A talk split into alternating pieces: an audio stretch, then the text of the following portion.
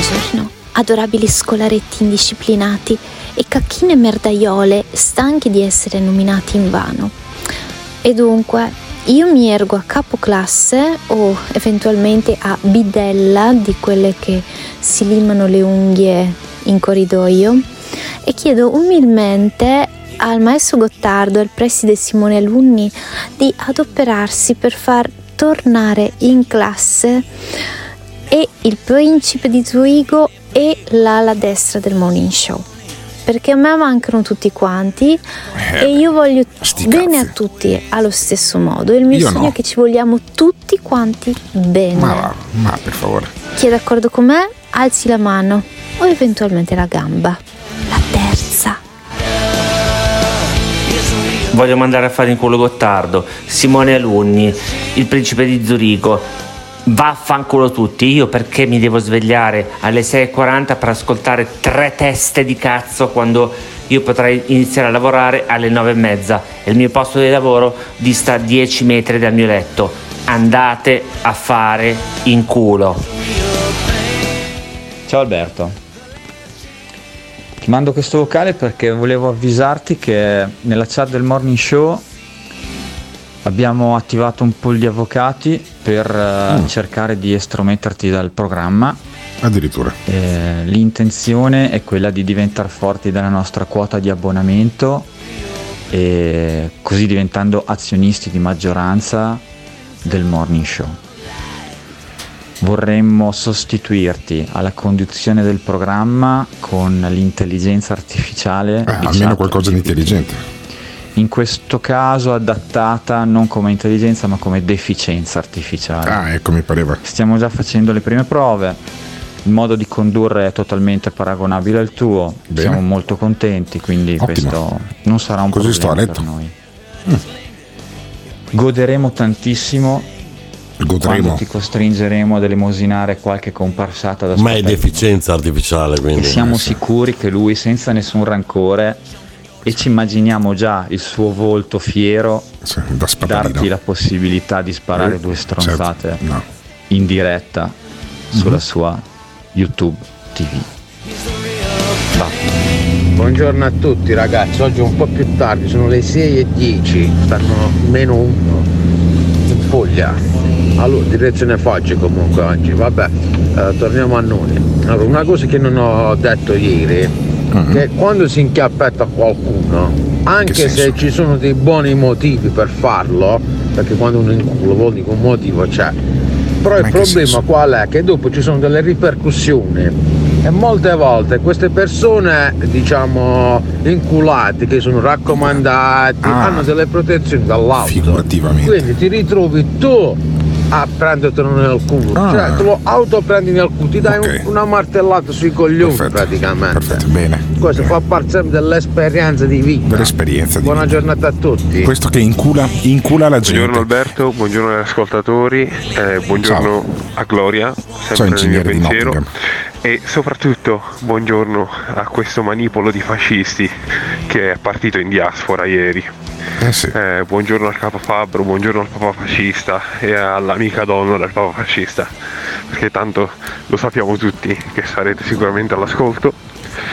Beh, certo. in piena tradizione fascista, al primo insulto, siccome eravate soltanto tre stronzi, ve ne, siete andati, vi siete ritirati, avete abbandonato la causa, dimostrando ancora una volta di non essere dei duri, ma semplicemente dei violenti, perché voi risolvete le cose soltanto a bastonate e olio di ricino quando siete in maggioranza, non siete capaci di argomentare, non siete capaci di difendervi eh, da soli, senza usare le mani. Quindi buongiorno anche a voi, conigli. Ore 6.30 dal Carrefour dico solo una cosa. Je suis capo Fabre, je Eccolo. suis papa fascista. questo. Vergogna, vergogna, vergogna.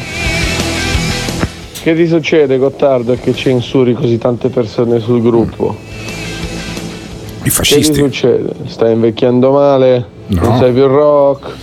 Non sei più metal? Chi sei? Oh, c'ha pure ragione questo, eh? Richard Benson. Oh no. Gloria parla per te perché a me il principe di Zurigo non mi manca per niente, hai capito? Perché non vieni tu a fare da spalla ad Alberto Eh. Gottardo?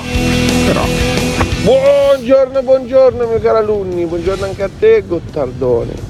Mercoledì 1 febbraio 2023 e la domanda che facciamo subito in partenza è che fine hanno fatto il papa fascista e il capo Fabbro? Saranno andati a vaccinarsi? Saranno andati in qualche centro massaggi low cost da 9,99 euro insieme al pannolone mare in mano? O semplicemente staranno ascoltando il podcast? Chi lo sa? Io passo la palla a quel riccone super mega statale di Simone Alunni. Dai è tutta Simone, è il momento di sguinzagliare i scimpanzé. Woo! Ehi tu, brutto stronzo! E quello chi è? Quello è stronzo, signore. Il tuo vicino ti assilla con canti del ventennio? Sei stanco del politicamente eretto che c'è nella chat? Alberto, lo stallone maremmano abbandona un tromba 5-6 al giorno. e non so neanche le occhiaie perché bevo tanta acqua. Avresti voglia di metterti delle inferiate dalla finestra, ma non hai le possibilità economiche. Ho visto cose, cose strane, sono stato in basi militari, ho avuto una- un'esperienza tremenda, capito? A dire cazzate e a non fare un cazzo? Questo l'ho capito! Prenditi un attimo di pausa Allora pausa, 5 minuti di pausa. e vai su www.ilmorningshow.com. Troverai tutto il nuovo merchandising del tuo programma preferito. Fai felice quel portatore di reddito di cittadinanza di Gottardo e compra, compra, compra! Se ami il morning show, indossalo! Lo sapevo, sono circondato da stronzi. Buongiorno! Febbraio 2023 Santa Brigida d'Irlanda e ricordate come dice il mio amico Tiziano Z ci sono due cose che non tornano mai indietro una freccia scagliata e un'occasione perduta ciao Gente di tutta Italia, ascoltate! Sì, dico proprio a voi! Voi fascisti o comunisti, terrestri o asgardiani, cristiani o seguaci del maligno, cisgender o gender fluid, pro-vax o no-vax, contribuenti o retributivi. Il Morning Show è un programma senza filtri. Ogni riferimento a fatti e persone reali è del tutto in tono scherzoso e non diffamante. Se le parole forti e le idee sguaiate vi disturbano, avete 30 secondi per cambiare canale. Dai, stai qui, ti divertirai, tu vedrai che non lo lascerai. Se vuoi stare bene tu non devi cambiare. Chiama, chiama, questo, questo è il morning show. Se ti fa incazzare dai, devi chiamare. Chiama, chiama, questo, questo è il morning show. Chiama, chiama, questo, questo è il morning show. Ladies and gentlemen, mesdames et messieurs, damen und herren, adesso per voi Alberto Gottardo e Simone Alunni. dovrebbe esserci anche lo squalificato al turno precedente Principe di Zurigo. Perché ho, ciao, ciao. Perché ho squalificato, squalificato il principe? Perché è successa una cosa un po' fastidiosa, un bisticcio dei bambini dell'asilo nella chat del morning show, quella che trovate su Telegram, quella da cui sono usciti un manipolo di fascisti, come raccontava nostro, la nostra ascoltatrice e il nostro ascoltatore, il capofabbro, il papà fascista, mh, persone che sono intervenute negli anni e che adesso si sono incazzate con il principe di Zurigo. Ho riascoltato quel frangente lì ed effettivamente dare del capomerda così a freddo a uno che fino a quel momento Capofogna, capofogna. capofogna, quello che è, vabbè, adesso, quello è. Mm, Poteva far ridere sul momento, ma magari uno si incazza e qualche ragione, non tutte le ragioni, ma qualche ragione può avercela. Quindi, principe, io ti chiederei un po' più di attenzione. Non, mm, però, insomma, almeno spiega perché chiami capofogna. Hai ragione, hai ragione, Uno, hai eh? ragione. Va No, chiedo scusa, Ok. chiedo scusa, non è stato per niente elegante. Addirittura. Anzi, vorrei dire qualcosa di più, vorrei dire qualcosa di più in modo tale che tutti quelli che potrebbero essersi chiamati in causa possano capirmi.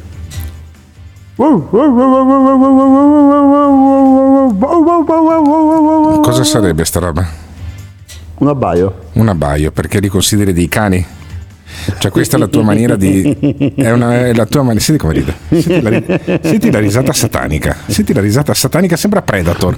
Quando, quando toglieva la spina dorsale a un avversario insieme al teschio, poi rideva così. eh, Predator e così anche il principe di Zurigo. Non ti sento molto pentito. Sentiamo un messaggio che è arrivato da uno dei nostri ascoltatori su questo tema.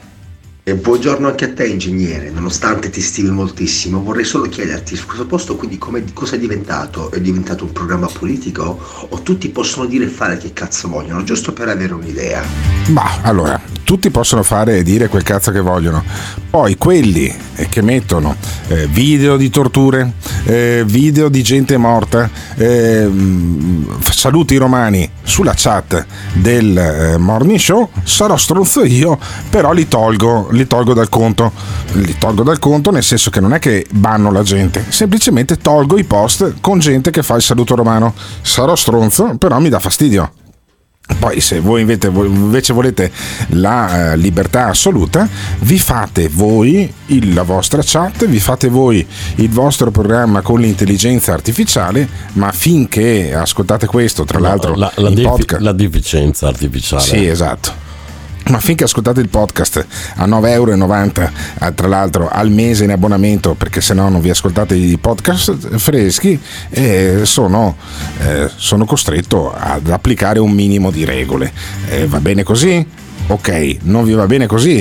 Eh, fatevele, velo- fatevi le vostre. Mm, Forse, sai, aveva ragione Benito Mussolini. Benito Mussolini che diceva che governare l'Italia, gli italiani, eh, non è, eh, è inutile, è inutile. Ecco, forse aveva ragione in questo, aveva ragione Benito Mussolini. Eh, sentiamo i nostri ascoltatori. Mamma mia principe, sei diventato simpatico ormai come un braccio nel culo. Sei tu il cafone, sei tu quello che mette alla berlina la gente, Oh, sei grazie, tu caro. l'antisemita. Bravo principe, hai fatto bene a, sp- a scusarti con le fogne perché meritano rispetto, fanno un lavoro fondamentale nella società. Beh, siamo stati fortunati perché per un momento ho pensato che volesse mollare un'altra puzzetta in diretta. No, no, per Comunque, eh, il cagnolino chihuahua della mia amica ha capito perfettamente e vuole rispondere. No, no, Alberto, tanto io le ho salvate le immagini, ma sei uno stronzo te. Il saluto di padre Cariego andava lasciato. Era arte. Arte. No. Sì, però dai ragazzi, essere permalosi a 40, 45, 50 anni non esiste. Il principe irriverente con una punta di sarcasmo punge, ma sempre qui rimaniamo, dai. Mi sembra un atteggiamento un attimino bambinesco. Volete la libertà assoluta? Andate a vivere nella giungla. Figa, principe sei il numero uno. Sì, naturalmente io sono con il principe, mi dispiace, c'è tutta simpatia per le altre persone, per carità, perché le ho pure conosciute, tranquillissime, però idee fasciste no. Vabbè. E allora facciamo un refresh di quella che è stata considerata la libertà in televisione eh, per degli anni. Eh, c'è uno che è diventato molto famoso per la sua libertà di linguaggio e anche di blasfemia eh, in internet dopo la pensione da un emittente veronese che si chiama Telenuovo. Un grande e- giornalista. Ma sì, guarda che eh, era un signor giornalista. Sì, sì, sì, sì, il- sì, beh, lascia stare la sua dialettica, però lui era veramente molto molto bravo. eh. Allora. Lascia stare la dialettica, però. sì. Sì, il problema qual è? Il problema qual è? Che questo, come spesso capita ai Veneti, ad alcune volte è successo anche a me, e mm, gli, gli scapitava una bestemmia. E allora io voglio ricordare Germano Mosconi. Germano, Germano Mosconi è uno che l'ha pagata cara la sua libertà di blasfemia fuori onda. Poi un tecnico bastardo gliel'ha fatta pagare evidentemente, ma gliel'ha fatta, fa- gliel'ha fatta pagare carissima, cioè eh, Germano Mosconi non poteva neanche andare al ristorante perché c'erano i ragazzini che volevano farsi selfie, gli dicevano ah dimmi, dimmi questo, dimmi quell'altro, però io voglio ricordare la libertà è Germano Mosconi nel mio cuore, sentiamolo. I fatti di casa nostra. Mario Ferretto ha accolto con sorpresa la sua nomina a presidente. Porco Dio, ma chi è che fa che cazzo di rumore lì? A me pare che stia. Vai a fa apposta. Ma che oh! Dov'è il fuori cortile? No, ma è sopra evidentemente. Ma bisogna essere degli stronzi però, eh. Eh beh, E poi se a Verona, se a Verona c'era il mitico, il leggendario, l'inimitabile, anche se ha- è stato imitato un po' da- chiunque, Germano Mosconi, noi abbiamo poi nella zona di Pescara, tutti conoscono, tutti si ricordano, Gianfranco Semproni. Ecco, anche Gianfranco Semproni era un genio da questo punto di vista. Sentiamo Germa- Gian- Gianfranco Semproni. Facemi quello, facemi quello, facemi gustare, poi ci viene addirittura a dire allora me ne vado dall'Italia. E qual è il problema?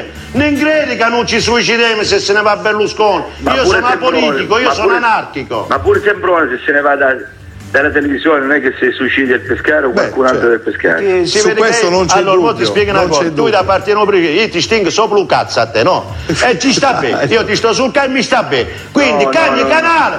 E senza mo sei intervenuto, hai detto, ecco, quella, sei intervenuto, hai detto quello che volevo dire, ti ringrazio che ti sto sul cazzo, arrivederci e grazie. Vabbè, e questo era il mitico Sembroni. E poi eh, un altro, un altro genio, un altro genio assoluto, forse il più grande di tutti, il più grande anticipatore, era avanti 30 anni. E Gianfranco girava- Funari. E, e girava in, ban- in Bentley. Vabbè, sì. Poi un aveva, personaggio. cla- aveva classe. Cioè, aveva No, classe. assolutamente no. Dai, adesso- Funari girava in Bentley? Sì. Sì, sì. Sì, non aveva i soldi, aveva i soldi, non aveva classe. La classe è un'altra roba. Funari sembrava venuto fuori da un, da un pizzicagnolo di, di un film di Verdone, però Funari aveva coraggio, aveva le palle e le palle sono quasi tutto nel corpo del Marine, diceva il sergente istruttore Hartman. Ecco, Funari aveva le palle di usare un linguaggio molto diretto, molto schietto, come quello che fa anche il principe, poi alla fine come cerco di fare eh, anch'io, anche se delle volte eh, censuro poi a No, destra aspetta, o a sinistra. Aspetta, aspetta, aspetta. Soprattutto a destra. C'è una grande differenza. Noi facciamo un programma di semi-intrattenimento. Funari, he was expected to, ci si aspettava che lui facesse un programma di approfondimento politico. No, vabbè, che poi dai. trasformato in un Ma nessuno ha circo. mai preso sul serio Funari neanche 5 minuti quando diceva "Da- dammi a uno, fumando in diretta. Dai, ma che roba era? Però ci sono state delle pietre miliari a bocca aperta, per esempio. È stato un genere televisivo poi eh, ripreso da moltissimi, eh, che, le cui ricadute si vedono ancora oggi eh, su alcuni programmi televisivi e radiofonici. Però sentimi Funari dannata, sullo stronzo. Eh no, perché volgarità vi dico io che cos'è la volgarità. No, te lo dico subito. La volgarità è coloro che mentono al cittadino, la volgarità è la finta Hai fatto economia. Queste sono volgarità. Io se mando a fanculo uno, dimmi te, dimmi te la parola stronzo quale sinonimo Ma no, ma nulla. Non dà sinonimi, Ma perché no. se uno è stronzo non gli posso di stupidino, si crea delle illusioni, gli devi di stronzo. Bravo, bravo, ti faccio. Eh, vabbè. E questo era. Ha ragione Funari quando dice. La volgarità è mentire. Ecco, eh, qui sentirete molta volgarità, ma non sentirete mai uno che vi mente, che vi fa le robe finte, che vi chiama uno prima, registriamo una roba, tu mi dici così e io dico colà. No, qua è tutto in diretta, a, a- a meno di cose davvero eccezionalissime e registrate per motivi assolutamente tecnici e eh, assolutamente tutto live, tutto vero, tutto sangue e tutto merda. Senti- sentiamo questo criptico messaggio. Era lo spatalino degli anni Ottanta. Sì, ma adesso Spatalino poi ne parleremo più tardi di Enzo Spatalino perché ci sono delle novità riguardo a Enzo Spatalino, mica tanto spiacevoli eh, dal mio punto di vista, o forse mica tanto piacevoli dal suo punto di vista. E poi, e poi invece adesso c'è Pierluigi Daco, Diaco. Diaco, eh, che questo qua, che una sua ospite ha detto palle. Oh signore, la sua ospite ha detto palle. Senti, senti. la sua ospite. Che palle che siete! Oh, oh, oh, oh, oh. Raffaella, non si possono No. dire parolacce.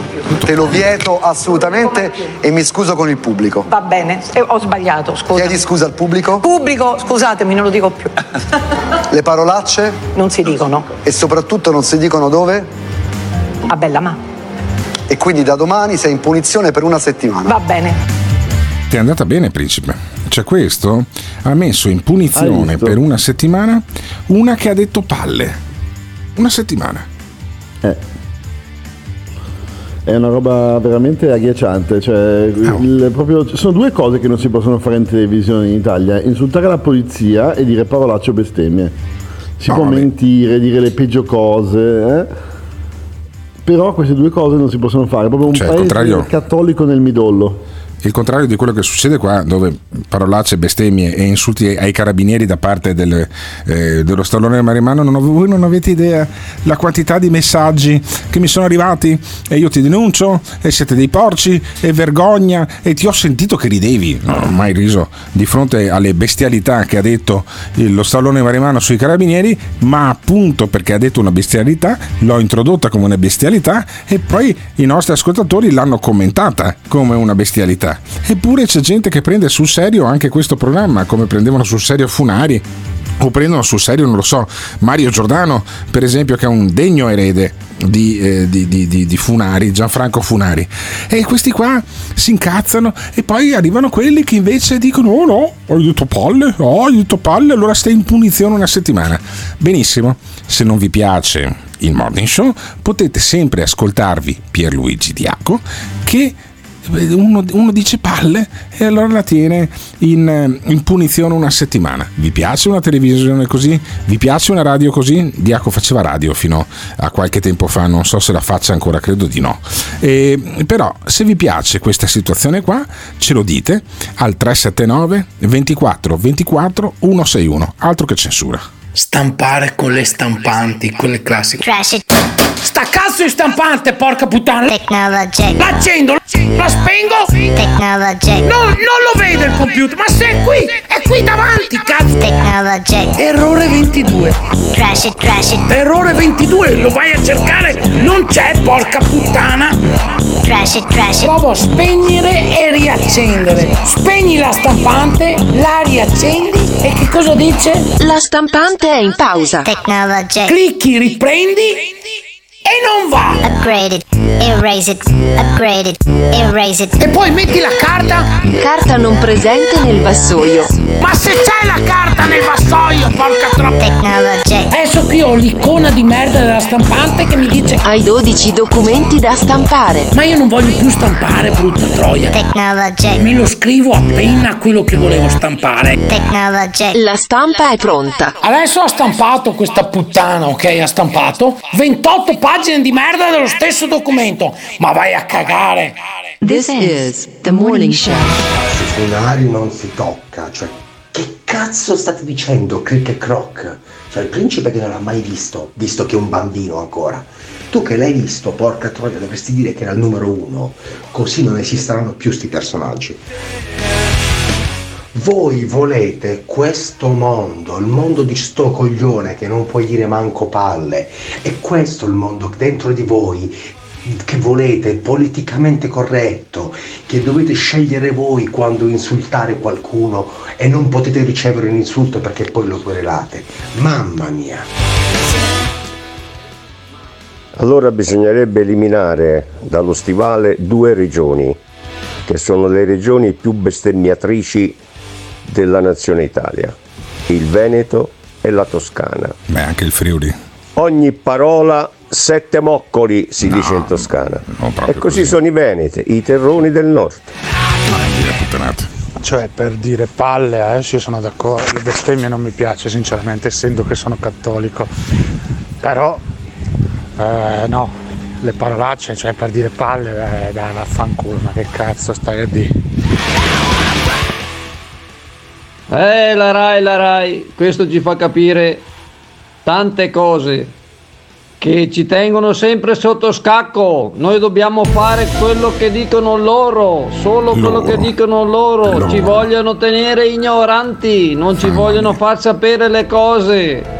Perché le persone ignoranti non rompono i coglioni. Quando le persone si svegliano iniziano a rompere i coglioni. Ciao belli! Vabbè. Questa è la visione di Giorgio, il nostro matto di riferimento. E poi vorrei chiudere così. La questione del capofabbro la spiega molto bene il tizio del Carrefour perché il tizio, il capo- cosiddetto capofabbro, si è arrabbiato con il principe di Zurigo.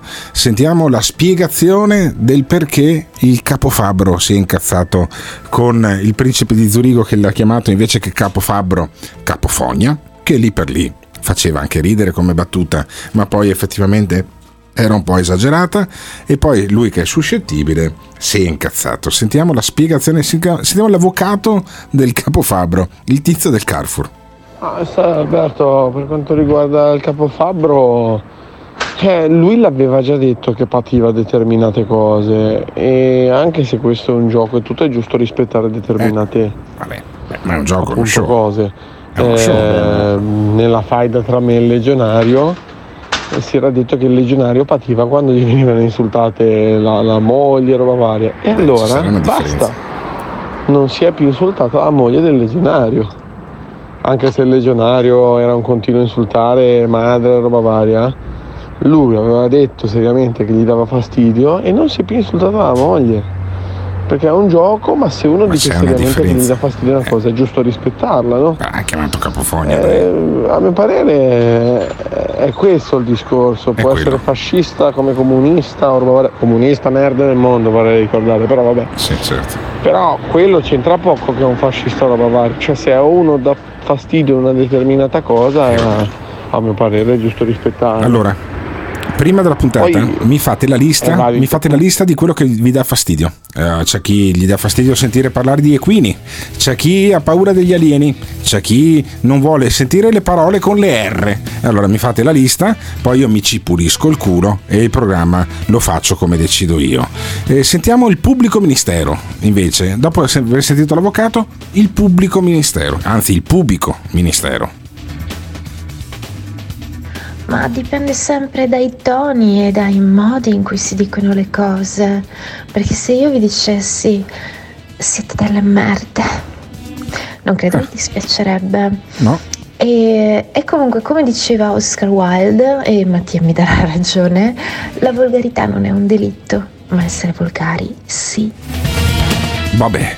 E poi allora sentiamo il capofabbro. Il capofabbro che non doveva più ascoltare questo programma, che non doveva più intervenire in questo programma, a 48 ore dopo aver detto che non sarebbe più intervenuto in questo programma, interviene in questo programma. Il capofabbro. E l'ha presa bene, l'ha presa bene il capofabbro. Senti. Comunque parlo per tutti quelli che mi hanno dato del codardo. Il codardo alla cena c'era. Invece il principino coglione, e ripeto, principino coglione, ha detto che sua moglie stava partorendo.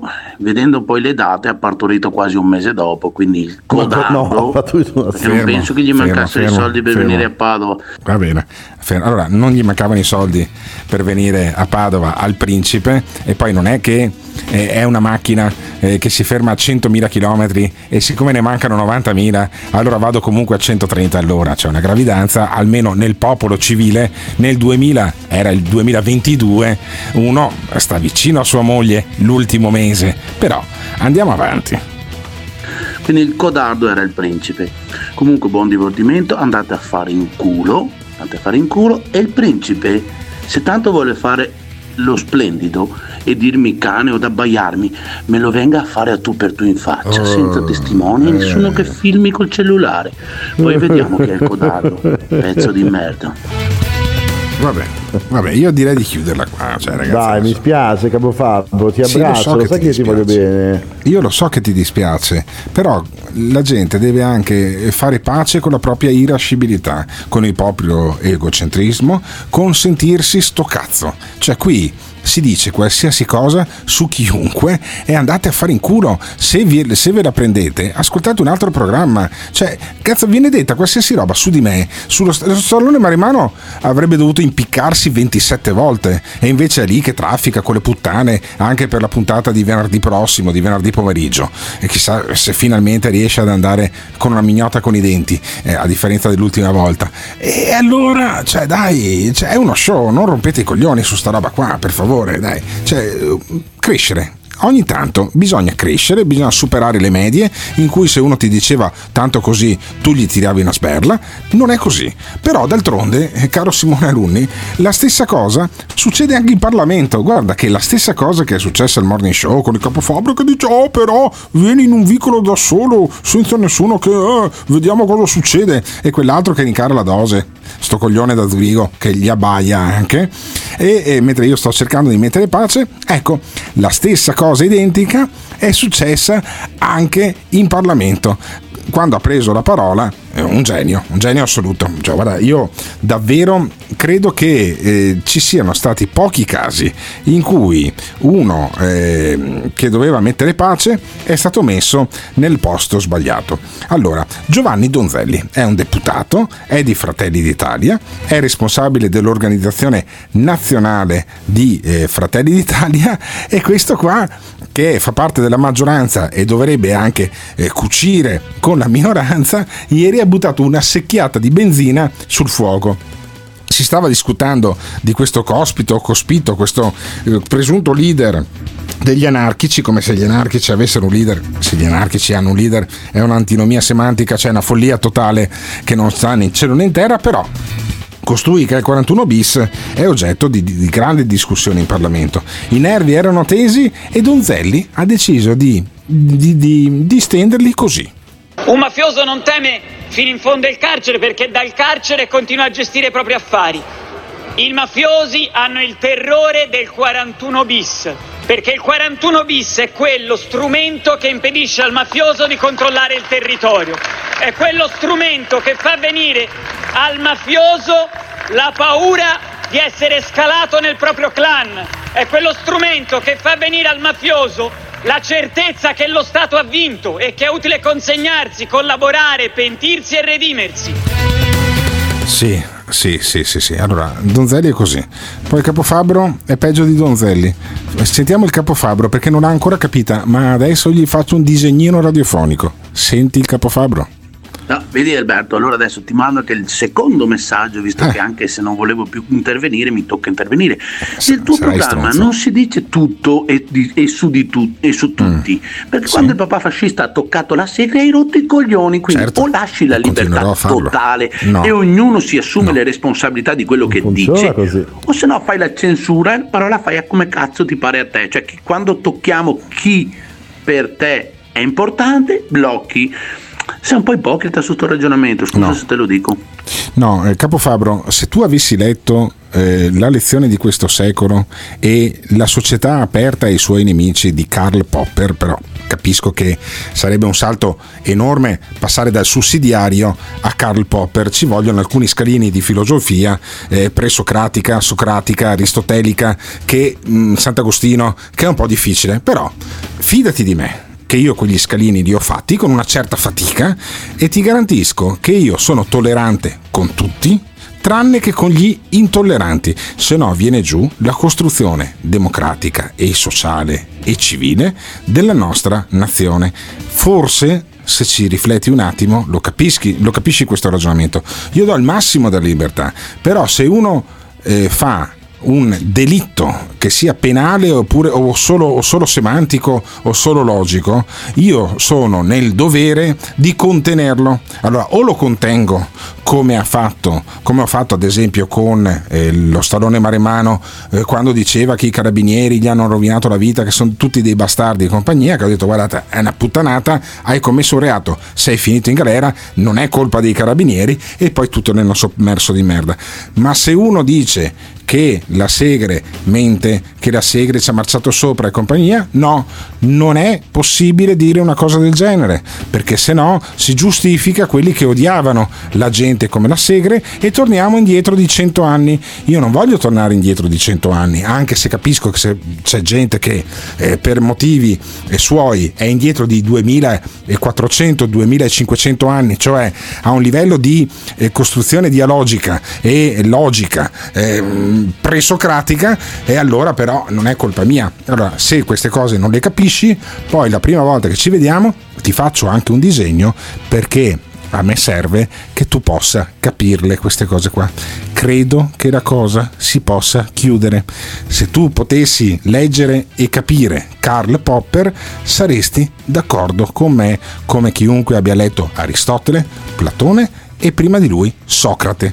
Purtroppo non tutti hanno avuto questa fortuna. Io ringrazio Gesù, ringrazio la sorte, ringrazio i miei genitori che grazie a Dio mi hanno fatto studiare anche la filosofia perché altrimenti certe cose non le capirei. Andiamo avanti con Donzelli.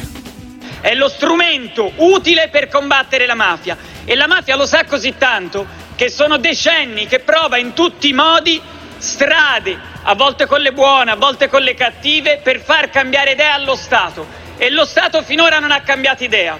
C'è una nuova strada che sta tentando la mafia per far cedere lo Stato sul 41 bis. Eh. È un nuovo personaggio, un influencer che sta utilizzando per questo strumento ed è il terrorista Cospito Ah, che sta capito. utilizzando la mafia in questo momento per far cedere lo Stato sul 41 bis.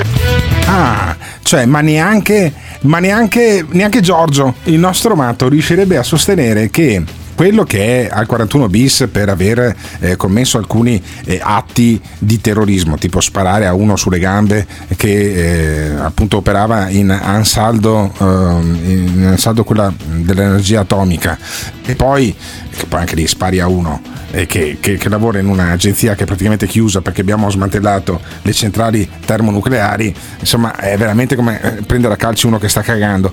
E, eh, però questo è finito al 41 bis, allora secondo Donzelli è la Chiara Ferragni del 41 bis. Ma sentiamo ancora perché questo parlamentare lo paghiamo con i nostri soldi.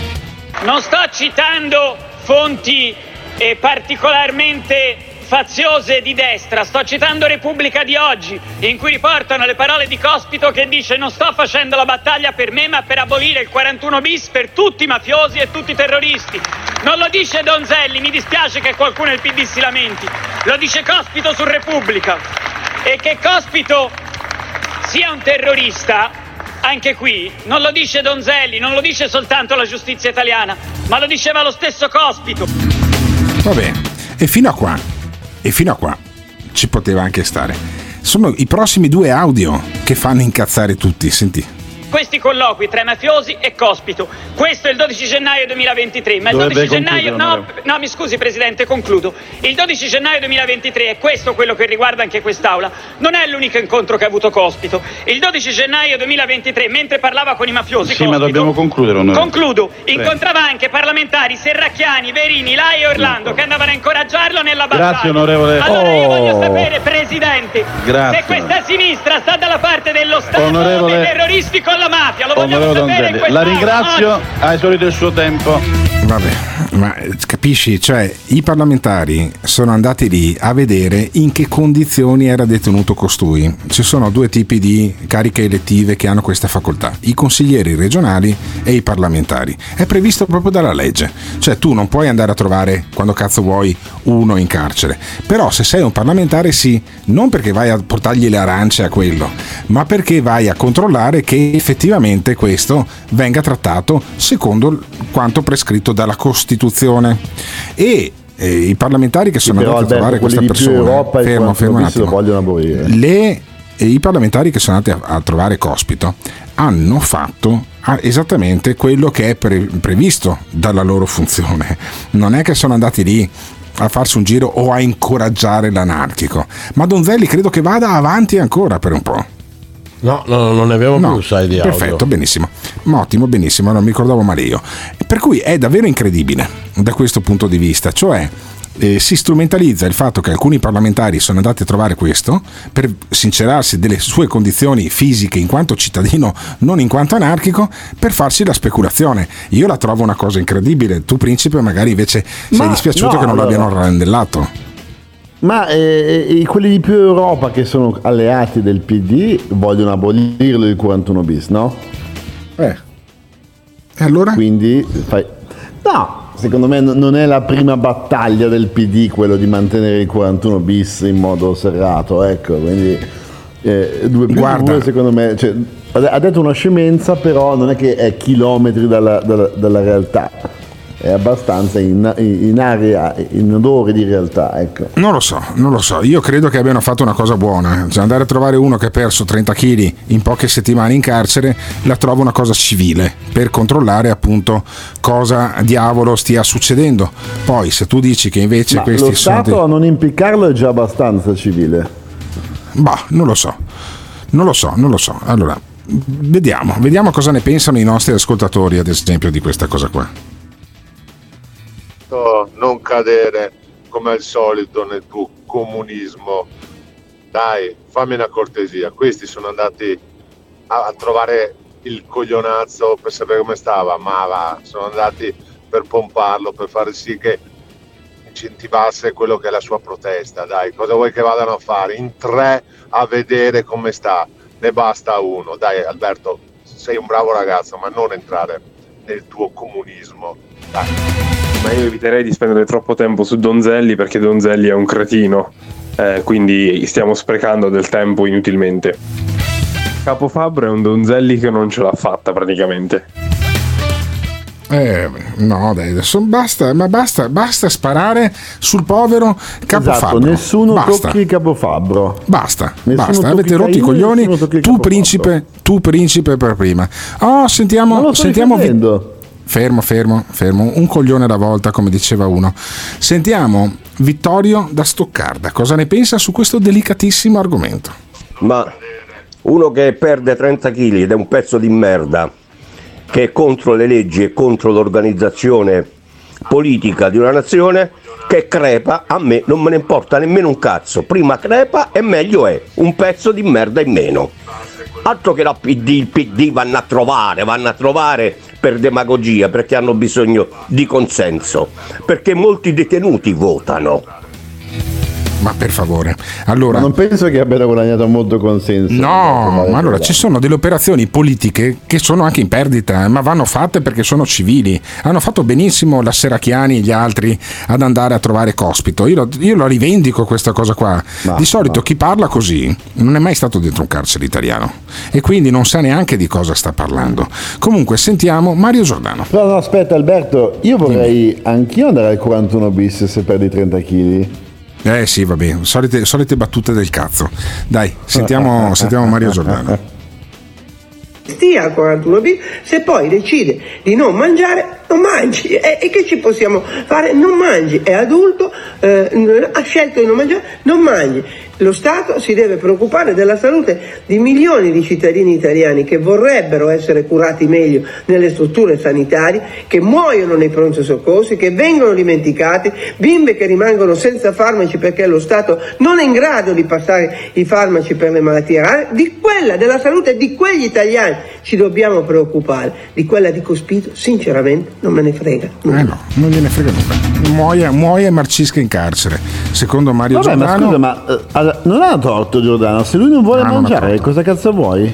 Sì, ma lui sta facendo una. ehm, Allora, tu conosci la storia di Baby Sand? Bobby Sand, Bobby eh, Sand, vivo sì. e lotta in mezzo a noi, sì. Ecco, benissimo. Allora, io credo che si sta trasformando un delinquente come cospito nel Bobby Sand ehm, italiano. Io la trovo una cosa pericolosissima, stanno facendo un martire, cioè politicamente è una delle peggiori merdate che si possano fare Sì, ma cosa nella dobbiamo storia fare? della politica Dobbiamo mettere italiana. l'imbuto con il tuorlo dell'uovo per nutrirlo forzatamente? Cosa dobbiamo fare? Non lo so, però bisognerà Non lo porsi so. il problema anche della legittimità costituzionale del 41 bis, prima o poi, oppure Ma no, va, porco perché si, fanno, si fa un favore agli anarchici. 41 bis, eh, lo hanno spiegato anche molti giuristi, è tutto tranne che costituzionale, è stato un provvedimento di emergenza eh, preso durante il periodo delle stragi mafiosi, ma adesso basta. Però, però eh, c'era Serracchiani che spiega bene qual è il contorno della vicenda. L'aula di oggi era chiamata in modo unanime e unitario a approvare la proposta di legge istitutiva della Commissione antimafia, a cui tutti i deputati hanno lavorato indistintamente senza colore politico perché riteniamo che rispetto al tema della mafia ci debba essere un'unità nel Parlamento e un'unità nel Paese. Questa unità è stata rotta, è stata insozzata dalle parole del- dell'onorevole Donzelli, che sono gravissime, che hanno contenuto e carattere di rilevanza penale, per il quale noi abbiamo chiesto un intervento del Presidente della Camera e lo chiederemo in tutte le sedi competenti. E poi ancora la Serracchiani, che mi sta sui coglioni la Serracchiani come persona, però politicamente due volte all'anno la becca, questa è una di quelle due volte all'anno, sentiamo ancora. La delegazione del Partito Democratico ha fatto quello che deputati e senatori fanno in virtù del proprio mandato ed è quello di andare nel carcere a incontrare i detenuti. Le parole di Donzelli sono inaccettabili, ma poiché Donzelli è il coordinatore nazionale di Fratelli d'Italia ed è anche vicepresidente del Copasi, quindi ha un ruolo estremamente importante e visto che insiste in queste affermazioni, noi ci chiediamo se questa è la posizione della Presidente Meloni. Perché se questa è la posizione della Presidente Meloni è una posizione gravissima che lede l'unità che su un tema come quello della lotta alla mafia e della criminalità organizzata e la lotta a tutte le mafie deve trovare tutti uniti. E allora io darei la voce più che al principe di Zurigo al, al popolo del morning show, agli ascoltatori che intervengono al 379 24 24 161 perché per lasciare i messaggi vocali basta andare su WhatsApp, premi microfonino e eh, al 379 24 24 161 prima lo metti in rubrica come morning show diretta e lasci il messaggio vocale e riesci appunto a interloquire con noi, altrimenti lo mandi a tua zia o al primo numero in rubrica. Sentiamo i nostri ascoltatori cosa ne pensano di questa vicenda, cioè c'è una persona in carcere che sta facendo una protesta molto dura contro il 41 bis, rischia di morire, rischia di diventare un martire e questi continuano a buttare benzina sul fuoco. Allora state dalla parte di Donzelli. o per quanto vi pesi e pesa a me, mi va addirittura via la voce. Eh, mm, L'idea, scusate, sentite, mi sta andando via la voce. Sono come Fonzarelli, cioè io a dire che la Serracchiani ha ragione, mi viene la reucedine, perché è una cosa incredibile, è come dar ragione mm, a- a- allo stallone maremano per quanto mi riguarda, però da questo punto di vista secondo me ha ragione la Serracchiani, questo va tutelato. E, oppure no, oppure che marcisca in galera. Sentiamo i messaggi e poi ditecelo al 379 24 24 161. Come sempre un argomento delicato viene comunque eh, travolto dalla opposizione politica perché serve per rivendicare i diritti e quindi quelli lì che sono andati a vedere che sono dell'opposizione di sinistra eh, e sono andati solo per buttare benzina sul fuoco appositamente. Gottardone sarà uno stronzo, ma per me hanno fatto bene andarlo a trovare, perché restiamo sempre umani.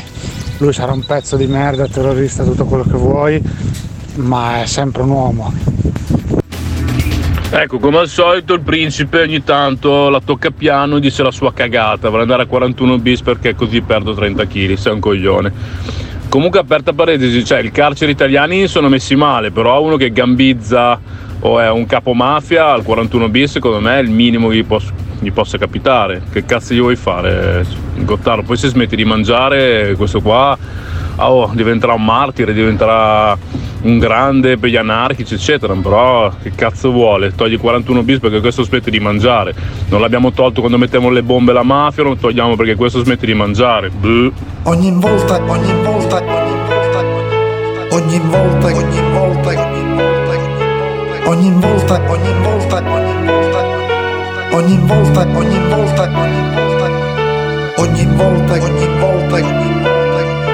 Ogni volta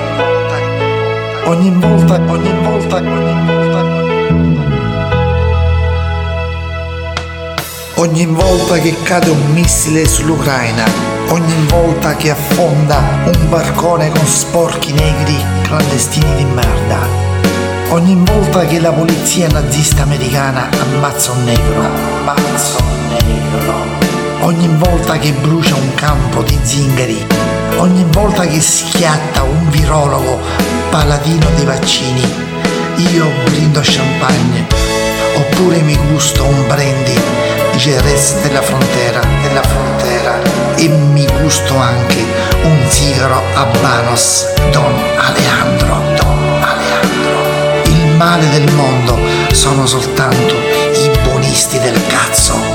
Noi dobbiamo essere cattivi, sempre cattivi, massicci e incazzati, incazzati.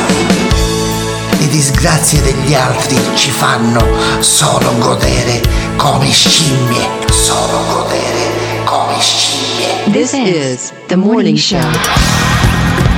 Scusa Alberto, eh, ma se non vuole mangiare che cazzo me ne frega a me? Ma che lo lasciano morire, tanto di sicuro non è un intellettuale che perde l'Italia. È un pezzo di merda in meno, ricordatelo. L'Italia dovrebbe essere meno civile in certi casi. Far morire questi infami qua veramente, che non sono altri.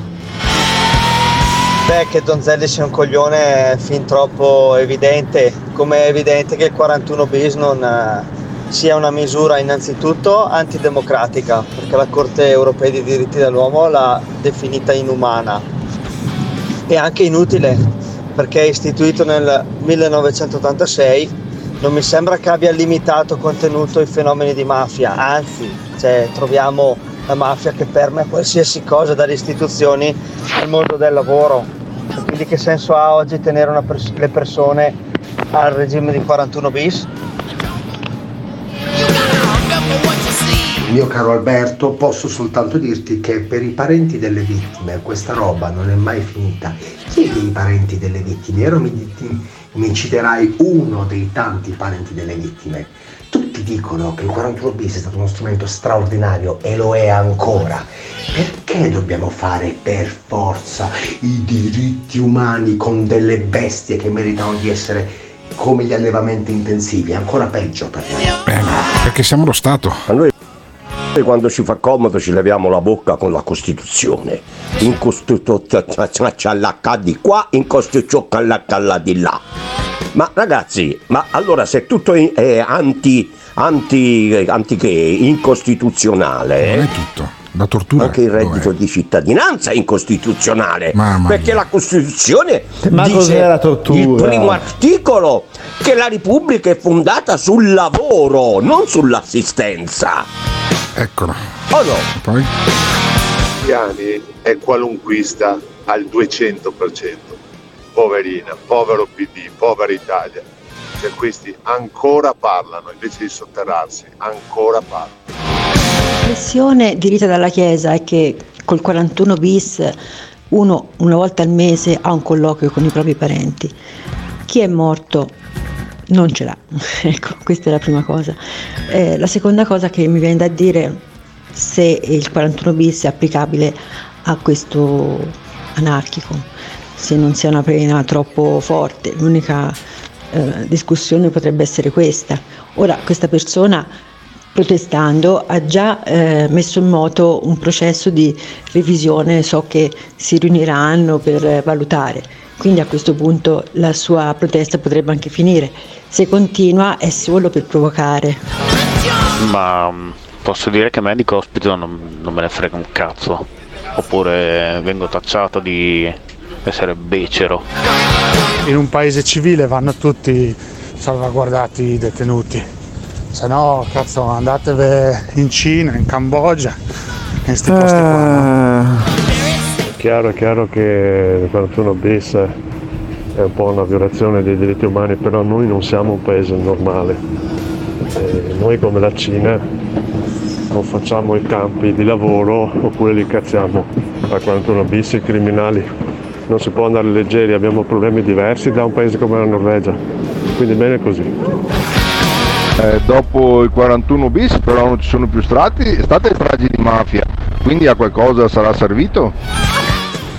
Beh, eh, la visita in carcere è, d'obbligo e visto il periodo con un bel vassoio di, di frittelle allo zabaione e dei crostoli mi sembra, no, mi sembra il minimo.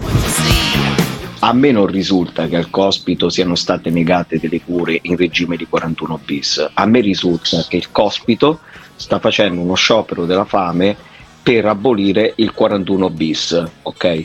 Quindi lo Stato non deve scendere a patti, assolutamente no. E il cospito rimanga in carcere e non ci rompa i coglioni. Io sono in continua lotta tra istinto e coscienza, perché da una parte dico, ma veramente stiamo ragionando eh, del futuro e sul futuro di, di un terrorista, no? E di un capo mafia e del 41, cioè persone che fanno atti del genere, ma non c'è neanche bisogno di, di dire che devono stare dentro o non devono stare dentro. Ma il carcere è più duro, anzi mi, mi dispiace che certe informazioni trapelino, come il fatto che lui abbia iniziato lo sciopero della fame. E poi c'è la coscienza, che mi dice no ma sono comunque esseri umani, eh, eccetera, eccetera. Eh sì, ma come facciamo? Dove li mettiamo questi signori? Al Grand Hotel? Chi appoggia il 41 bis evidentemente non è mai stato sposato. Ehi tu, brutto stronzo! E quello chi è? Quello è stronzo, signore. Il tuo vicino ti assilla con canti del ventennio? Pazzaioli della morte. Sei stanco del politicamente eretto che c'è nella chat? Alberto, lo stallone maremmano quando non tromba 5-6 al giorno anche.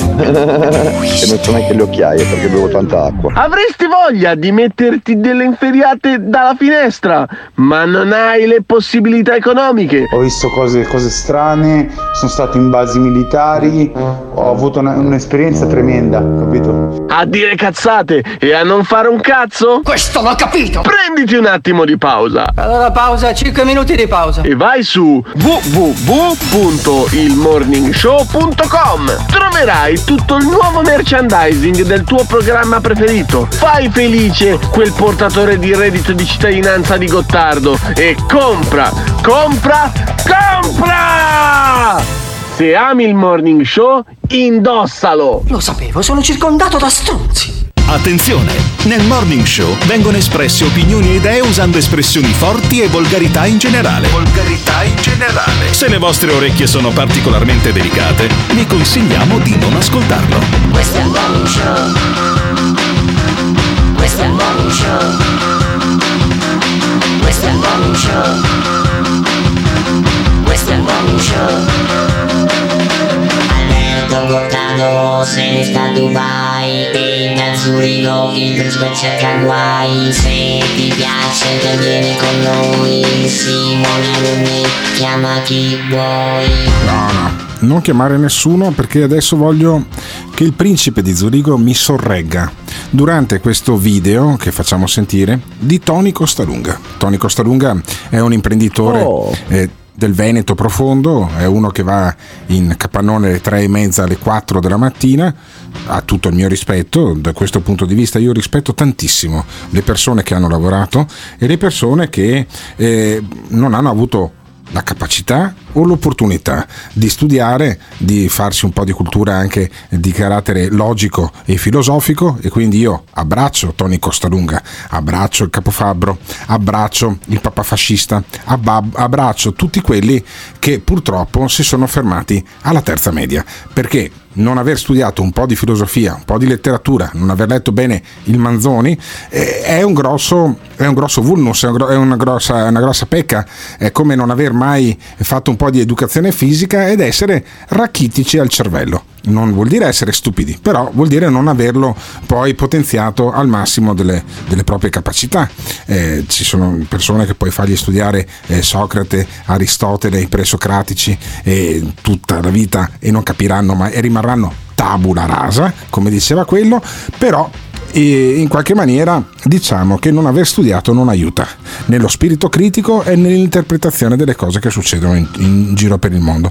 E allora quello che ti racconta un tuo amico diventa la realtà generale. E invece non è così, invece non è così, lo ha spiegato bene Galileo Galilei, per esempio introducendo proprio il metodo scientifico nel 1500 credo, eh, credo fossero passati pochi anni eh, dal giro di secolo, nel pieno rinascimento, Galileo Galilei introduce proprio a Padova invece il metodo scientifico, cioè le cose che dici devono essere eh, dimostrabili attraverso la ripetizione sp- sperimentale e invece no, e invece ci sono quelli come Tony Costalunga che ti raccontano la storia. La storia è il mio amico è andato al pronto soccorso e l'infermiera, che magari sarà stato un barelliere, mi ha detto che. Sentiamo Tony Costalunga.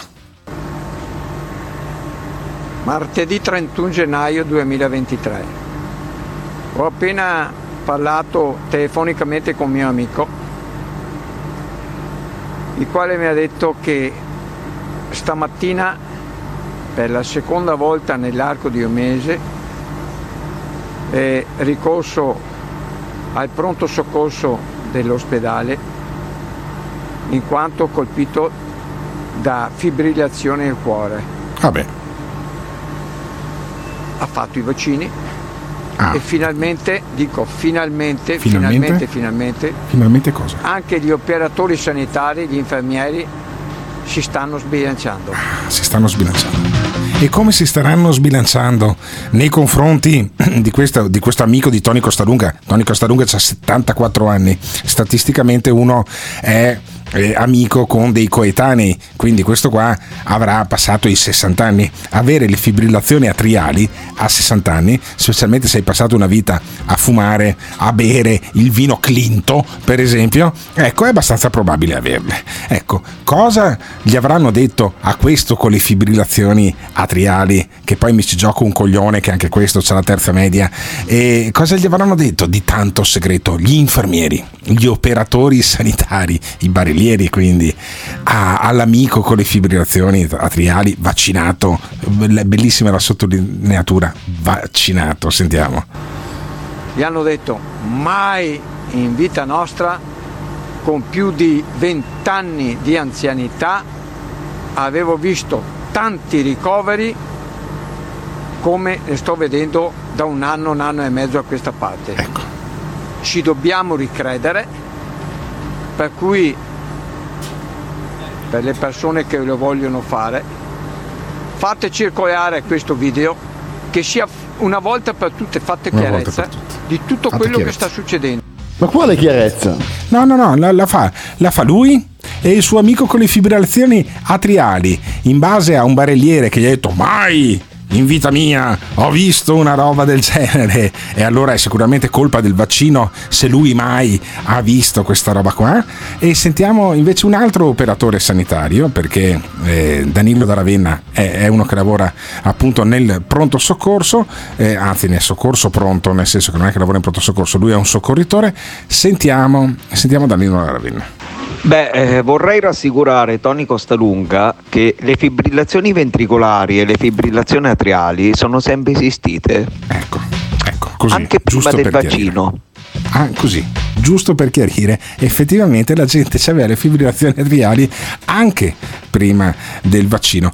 Però Tony Costalunga, caro principe, con questo video introduce la verità, capisci? Tu non capisci un cazzo e invece lui, siccome c'è un suo amico che è andato al pronto soccorso e un barelliere gli ha detto che, e allora è la verità che ci tengono nascosta, capisci? E funziona così nel mondo di quelli che hanno la terza media e per pura coincidenza di solito sono un po' fascisti, ma sicuramente Novax, ok? Il mondo funziona così. Il mio Sì, amico mi ha detto che uno gli ha detto così al pronto soccorso e allora diventa la verità. Come cazzo si fa ad andare Almeno avanti questa medico, situazione? almeno il medico, cioè il medico ha detto che allora lì acquisisci quel ticchino di credibilità. Ma no, No, vabbè, uno ma- lì al pronto soccorso. Uno lì, uno lì al pronto soccorso. Funziona esattamente così nel mondo di Tony Costalunga. Sentiamo ancora i video, il, vi- il proseguio del video, perché il proseguio del video è fantastico. Fatto dal presupposto che se un caso è un caso, due casi sono due casi, ma quando i casi si, si ripetono quotidianamente, vado, cerco di risalire alla causa di tutti questi malesseri. Mentre i nostri non dico politicanti, perché i politicanti quello che dovevano seminare hanno seminato, i giornalisti, i giornalai che abbiamo continuano a tenere nascoste tutte queste notizie. Allora, c'è, Ve ci sono dirò degli altri politici. perché ho degli informatori ucraini che mi stanno dando delle dritte. Ci attenzione. sentiamo fra pochi giorni. Buona giornata. Attenzione. Allora, stamattina non poteva. Tony Costalunga non poteva stamattina era in auto con delle persone, ma lui ha gli informatori aut- ucraini, capisci? Il male dei social è proprio in questo, cioè Tony Costalunga è una persona meravigliosa, io lo stimo tantissimo, paga da tantissimi anni 11 stipendi, è riuscito a dispetto della poca ehm, formazione che aveva avuto a costruire un capannone grandissimo, un'azienda grandissima che va molto bene, che crea ricchezza e occupazione nella sua zona. Chapeau di fronte a Tony Costalunga, ma posso dire che il suo ragionamento, siccome il mio amico è andato in pronto soccorso e uno gli ha detto così, allora c'è il complotto mondiale, ce lo tengono nascosto, non ce lo dicono, ma come cazzo ragiona? Cioè, perché? Perché? Perché gli ha dato di volta? Io l'ho conosciuto, Tony Costalunga, 15 anni fa ed era una persona che- con cui potevi ragionare, con cui potevi confrontarti, era un piacere andare a, a cena con Tony Costalunga e adesso, dopo il Green Pass, dopo il lockdown, questi ci sono rimasti sotto, ma io continuo a rispettare Tony Costalunga a differenza di quello che sostiene questo ascoltatore. Fammi sentire un po' di messaggi. Buongiorno, io penso che voi dovreste avere maggior rispetto di uno come Tony Costa. Ma io ho grande rispetto. lavoratore. Se lo dice è che probabilmente forse un po' di verità ci sarà, se gliel'hanno detto all'ospedale. Ah, no, che siete no. voi, i saputi di quell'altro Gordon Gecko dei poveri, pigliare- sempre a pigliare per il culo la gente. Sì, però Alberto, Costa Lunga che fa la fine di Eros non va bene, eh, cioè bisognerebbe anche non passarle certe cose perché non fa onore alla storia di, di Tony, eh, cioè uno che ha lavorato così tanto, che ha costruito una sua aziendina per carità eccetera eh, e poi fare la fine del complottista qualunque, dai su, non è decoroso. Madonna, una delle cose che io più odio in assoluto dopo il papà fascista eh, sono proprio quelli che ancora rompono i coglioni sul vaccino, sul covid e ti fanno il necrologio delle persone morte che sono morte tutte perché si sono vaccinate. Madonna quanto mi viene da bestemmiare contro di questi, guarda. Allora, le aritmie cardiache non dipendono assolutamente dai vaccini. Io ne avevo una anche importante che ce l'avevo fin da bambina, cioè ce l'ho sempre avuta, mi è stata tolta tramite, tramite un'ablazione transcatetere, ne ho un'altra piccolina che mi porto appresso, forse per quello mi, mi batte sempre il cuore forte forte quando vi ascolto. Comunque non dipendono assolutamente dai vaccini e cerchiamo di non far passare questo messaggio perché è assolutamente nocivo e sbagliato. Allora, io sono 21 anni che lavoro nell'emergenza sanitaria, caro Alberto. Eh, le fibrillazioni atriali e quelle anche peggio, quelle ventricolari, sono sempre esistite. Stia tranquillo, Costa Lunga, stia tranquillo, sono sempre esistite. Pensa un po', caro Tony Costalunga, già 40 anni fa mio padre studiò le fibrillazioni ventricolari. Porca puttana! Solo adesso sono uscite queste cazzo di fibrillazioni ventricolari e atriali? Costa Lunga è il risultato di quello che è la spirale mediatica italiana, invitato dalla Merlino, invitato da Mario Giordano. Mamma mia! E oggi si erge a intenditore di tutto, dei, dei vaccini, di sanità, di, di vuol parlare di aziende energivore. Ma io direi che è solo un idiota totale, uno dei più grandi idioti che ci sia Ma non è così. oggi nel web. Non è così.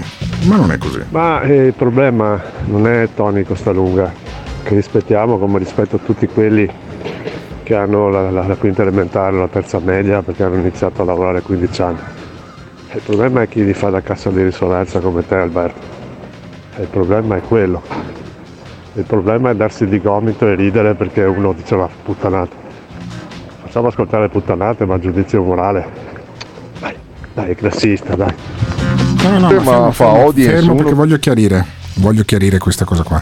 Io non sono classista, mm, non credo di esserlo, però c'è una marcata differenza sul, piano, sul piano della capacità di intendere le cose tra uno che è entrato in fabbrica a 14 anni e uno che invece ha fatto fatica sui libri. Dopodiché ci sono le eccezioni, da una parte e dall'altra, ci sono dei geni assoluti, che è un peccato che siano entrati in fabbrica a 14 anni, ci sono dei coglioni assoluti che anche se hanno passato 20 anni sui libri rimangono dei coglioni assoluti, ok? Quindi ho preso dentro tutte le categorie. Io non mi sto dando di gomito rispetto all'incapacità del pensiero critico di Tony Costalunga. Mi dispiaccio, mi dispiaccio perché come ho detto prima, io con Tony Costalunga sono stato io a portarlo nelle tv nazionali, eh, l'ho intervistato un sacco di volte, gli voglio bene come a un nonno pazzo, però secondo me i social a certe persone stanno facendo del male. Dimmi principe. No, dico, eh, io sono molto classista e, fai c'è, una correlazione, c'è una correlazione tra chi non ha studiato e chi la pensa come Costa Lunga, mi dispiace. Sì, non è così stretta, però effettivamente purtroppo sì. Purtroppo sì, Sarà cioè 0,7, una volta di più 0,8 questa correlazione. una volta di più aver studiato e aver compreso ciò che si studiava e non aver solo appreso la nozione ma aver appreso un metodo di pensiero critico molte volte fa la differenza ad esempio io mi ci gioco Comunque, un coglione sai, Alberto fermo fermo basta. Perché abbiamo un sacco di messaggi. E se eh, io, mi, io- se mi giocassi un coglione lo vincerei. Se mi giocassi 1000 euro lo vincerei. Che ad esempio anche questo non è che abbia studiato tanto Heidegger e Fichte e neanche Hobbes per esempio. Questo che ha lasciato sto messaggio qua. Sentiamo. Eh, ma fa audience. Uno che dice cose tipo il cagnolino da Zurigo non lo ascolta nessuno, uno che dice stronzate e tutti lo ascoltano. Fa audience, i, i social eh, pullano di questi personaggi. qua. Pullano. A parte queste cazzate di Costa Lunga sul vaccino, con tutto il rispetto che ho per lui, però in effetti ragazzi dovreste avere un po' più di rispetto per questa persona. Il rispetto non è snobismo, perché voi fate dello snobismo, non rispettate Costa Lunga. E questa è la differenza. Il rispetto è capire e rendersi conto che l'altro ha una vita differente, è cresciuto in un ambiente diverso, eccetera, eccetera. Ha dei riferimenti culturali differenti, che se non sono gli stessi vostri, lo sbeffeggiate. non sbeffeggio nessuno Dopo quello che hai detto tu e quello che hai fatto sentire di Tony Costalunga, voglio sentire gli altri interventisti che dicono Ah, vergogna, wow, lui lavora, ci vuole rispetto, come hanno fatto con me, quando io ho semplicemente detto che in alcuni casi Tony Costalunga è vergognoso che parli di cose che non conosce. Li voglio proprio sentire. Allora, io volevo sentire Tony Costalunga stamattina, ma lui mi ha detto no, non posso perché sono in auto con delle altre persone, sto viaggiando, però ci sentiamo domani. Allora, domani sentiremo Tony Costalunga, sentiremo cosa ha eh, da rivelarci anche riguardo agli, inform- agli informatori ucraini. Ma io quello che mi domando, e domando anche a voi, ma questa pandemia, poi alla fine, questa pandemia di stronzate, finirà? Oppure la gente è convinta e continuerà a essere convinta che c'è un complotto mondiale per distruggere le persone, per ammazzarle, per mettergli il microchip in maniera che, ti- che li puoi accendere o spegnere come forno microonde con la domotica? Cioè, finirà tutto ciò? Oppure eh, il vero virus è quello della stupidità e delle puttanate? Fammi sentire l'ultimo messaggio di uno dei nostri ascoltatori più intelligenti e poi Simone Alunni, domandiamocelo, ma poi alla fine, domani, assisteremo ad un grande match tra Tony Costalunga e il principe di Zurigo? Mettimi il messaggio e anche quel jingle fantastico con la musica di Rocky di un antico match tra Tony Costalunga e il principe da Zurigo. Ma ecco, il principe secondo me eh, ha ragione, ci sono poi delle eccezioni, cioè ci sono delle vive intelligenze anche per persone poco istruite. Io ho un amico che a scuola andava malissimo, adesso è un appassionato di le- lettore e anche scritto, può succedere, però effettivamente la condizione economica, il fatto di iniziare a lavorare prestissimo non è che aiuti, Cioè, la cultura si fa conoscendo il mondo, poi c'è gente che non è portata. Ma eh, la conoscenza degli altri, del diverso, di, di- di- di situazioni differenti, viaggiare, eh, leggere, guarda, può, può- può cambiare il pensiero, anzi lo cambia, non può cambiare. E quindi poi è vero, è vero, la qualità del, del pensiero non è premiata sicuramente. Eh, piace il mostro, ma Postalunga non è un mostro. Da un, da un- da un lato c'è il mondo della finanza, cioè c'è il mondo dei soldi e i soldi continuano a girare anche se tu chiudi. Cioè questo ti ha detto che se tu rimani aperto o se tu chiudi, a lui che gira un miliardo, non un milione, un miliardo di euro l'anno di investimenti sulle borse finanziarie, non gliene frega un cazzo, capisci? Beh, Tony, ma perché questa polemica sul costo dell'energia? Non mi è chiaro, tu ti lamenti, dici come fa la piccola azienda ad andare avanti? Ok, ottimo, chi è il responsabile? Aziende con 8, 9, 10 persone, tutte sotto le 100 persone, eh, sono di fatti molto inefficienti. Io ti suggerisco Tony di cercare un eh, po' di aziende lì della tua zona del Veneto e fare una fusione. Eh, più grossi siete e più questi costi di energia impatteranno di meno. Impatteranno sì, ma di meno. perfetto. Eh, dico questo, testa di cazzo. Che prima, prima tocchi con mano, dopodiché si rende conto della realtà delle cose.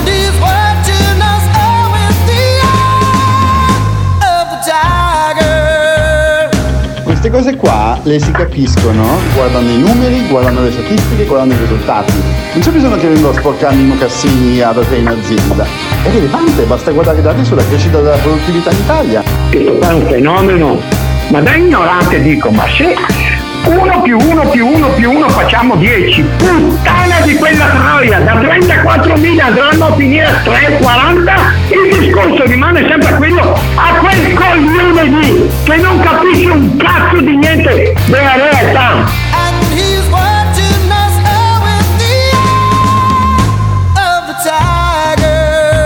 Ma no, Tony, è il concetto di economia fiscale in azienda 1 più 1 più 1 più 1 non fa, quanti io non ho detto, 5, fa eh, 4,5, fa 4,4, dipende. Io lavoro per aziende molto grosse, una addirittura è leader mondiale nel settore suo. Perché viene, perché viene a rifornirsi da, da teste di cazzo come Tony Costalunga o, o, o chi per esso o altre di? Perché sei bravo, sei un artigiano. Allora perché abbiamo costi inferiori? Quel testa di cazzo ancora, perché ti- non mi stancherò mai di dare da testa di cazzo una, una persona del genere. Sarà- ci sarà il suo perché va a rifornirsi da gente di merda come il sottoscritto, no? Cioè, è come buttare dentro. certo che non Fermo, fermo, basta, Vai, basta principe, vai, basta principe. serio, Fammi capire, serio, cosa succederebbe? sta- Cosa succederà a quelli della finanza? Cosa succederà a quelli della- non dell'alta rimane, finanza non degli rimangono neanche, neanche il cranio non rimane. This is the morning show. Allora, io è da un po' di tempo che ascolto il morning show. Poco tempo, non è molto. Ma mi ha fatto un grande beneficio. Vedete, io sono una persona adulta, anziana, ma possiamo dire vecchio. Da quando ascolto questa emittente e questa gente mi è tornata l'erezione. Scusate, non, non sapevo che questa fosse una trasmissione solo per acculturati e tolgo il disturbo e vi No. auguro buon proseguimento, buona giornata. Mamma mia, mamma mia che gente permalosa. Caro avvocato Luca Bauccio. Luca Bauccio è una persona che conosco, che stimo tantissimo, che ha fatto una carriera pazzesca sul fronte dei diritti civili, difendendo quelli che fino a qualche anno fa erano nell'occhio del ciclone, cioè i musulmani in Italia. Se sei quello che potrebbe essere definito il difensore del- dei diritti civili dei musulmani, che molto spesso sono stati calpestati, questi diritti civili in Italia, questo costui è Luca Bauccio. Buongiorno avvocato. Buongiorno. Eccolo qua. Allora, perché chiamo, chiamo in, mm, in causa Luca Bauccio che non ha allacciato la cintura di sicurezza sulla macchina? Perché eh, in qualche maniera mm, voglio ritornare su un caro tema. Eh, il giorno della memoria abbiamo chiamato il rabbino capo del- della, della città di Padova, Adolfo Locci, e gli abbiamo fatto sentire alcune affermazioni sugli ebrei da parte di Enzo Spatalino. Ora faccio sentire alcune diffamazioni su- de- sui musulmani da parte di Enzo Spatalino al difensore delle comunità musulmane, delle associazioni musulmane, delle associazioni che cercano di non far mettere i piedi in testa perché musulmani a- a- ai cittadini che non sono di religione eh, cattolica. È una definizione un po' pomposa, però eh, anche questo, non solo questo, ma anche questo tu hai fatto negli anni, caro Luca Bauccio.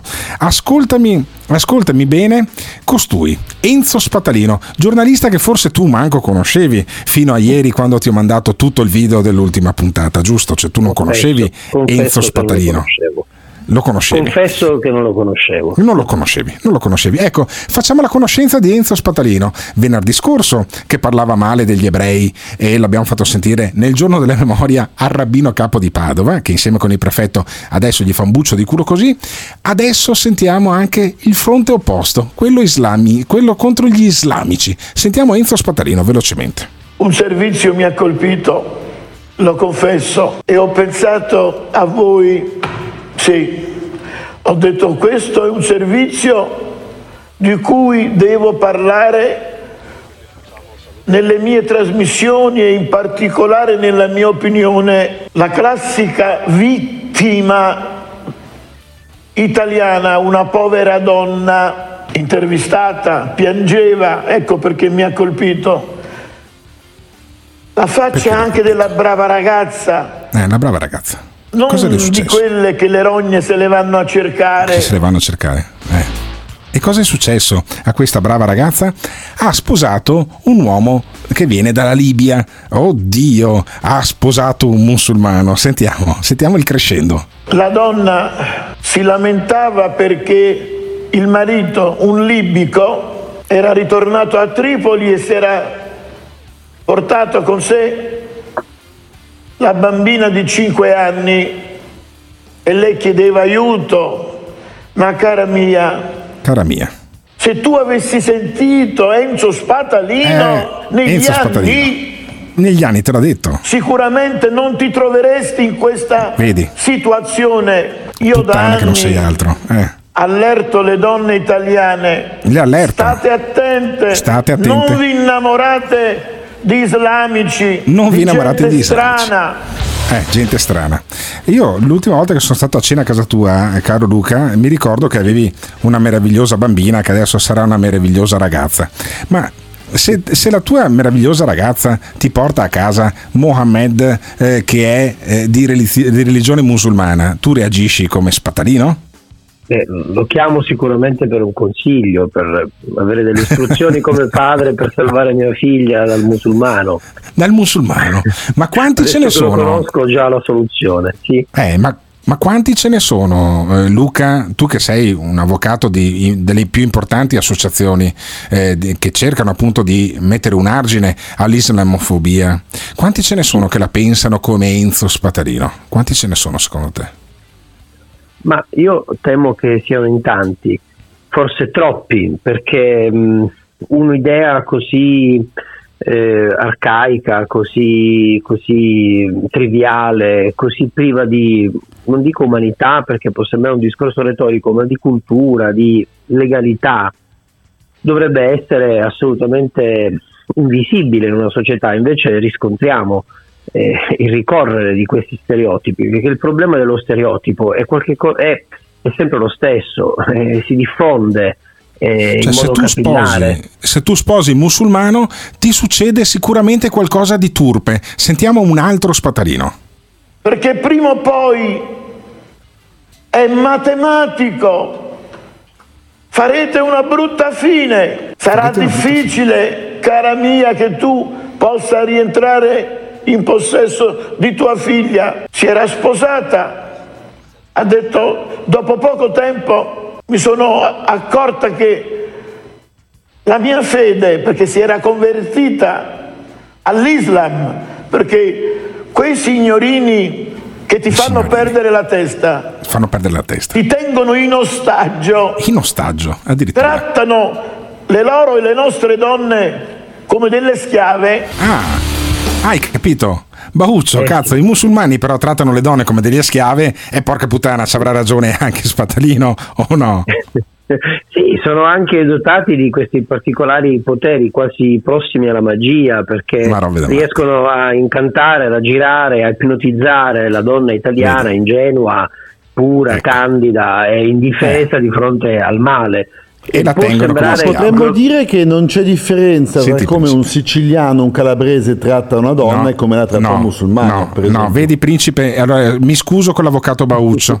Allora, principe, hai appena pestato una merda totale, perché credo che l'avvocato Bauccio sia di origini siciliane, poi se non sbaglio, e quindi io No, sto parlando a livello di stereotipo. Eh, non, eccolo, non mi fa passare eccolo. quello che non sono. Eccolo che fa retromarcia. Ecco che fa retromarcia. No, non subito. faccio nessuna retromarcia. Guarda Io che sono retro- qua da due guarda mesi che l'avvocato a Taormina, Bauccio- vedo- Io sono qua da due mesi a Taormina, posto bellissimo. Sì, eccolo, Come noto ecco il rapporto che c'è tra eh, gli uomini le loro mogli, così.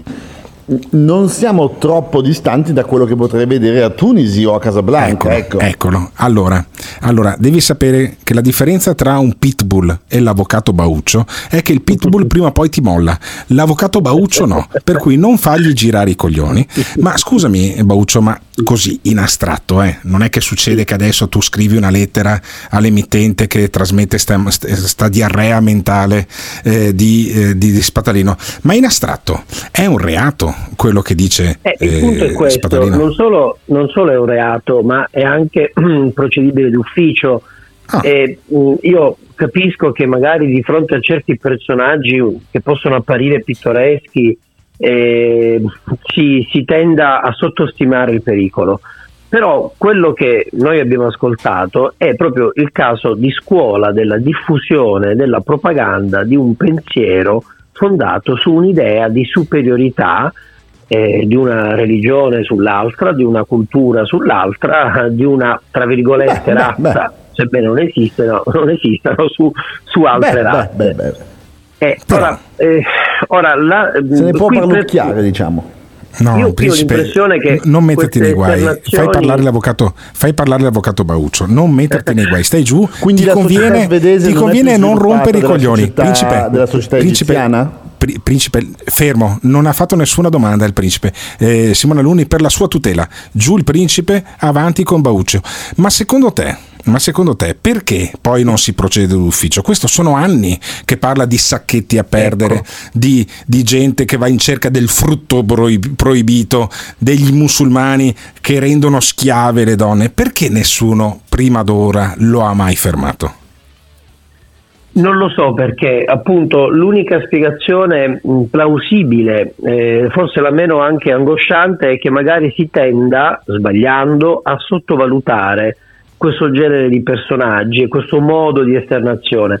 Però non va sottovalutato perché lo strumento è uno strumento pervasivo, arriva a chiunque e arriva senza filtri e correzioni, quindi chiunque può interpretare letteralmente quello che dice, anche perché chi fa queste affermazioni mi sembra anche molto convinto di ciò che dice, Sì, cioè non si, no. intravede, non si intravede, intravede una come dire, di ironia o di, No, di- no. di- di comicità o la volontà di porla su un piano surreale, lui dà le- delle istruzioni di vita alle persone.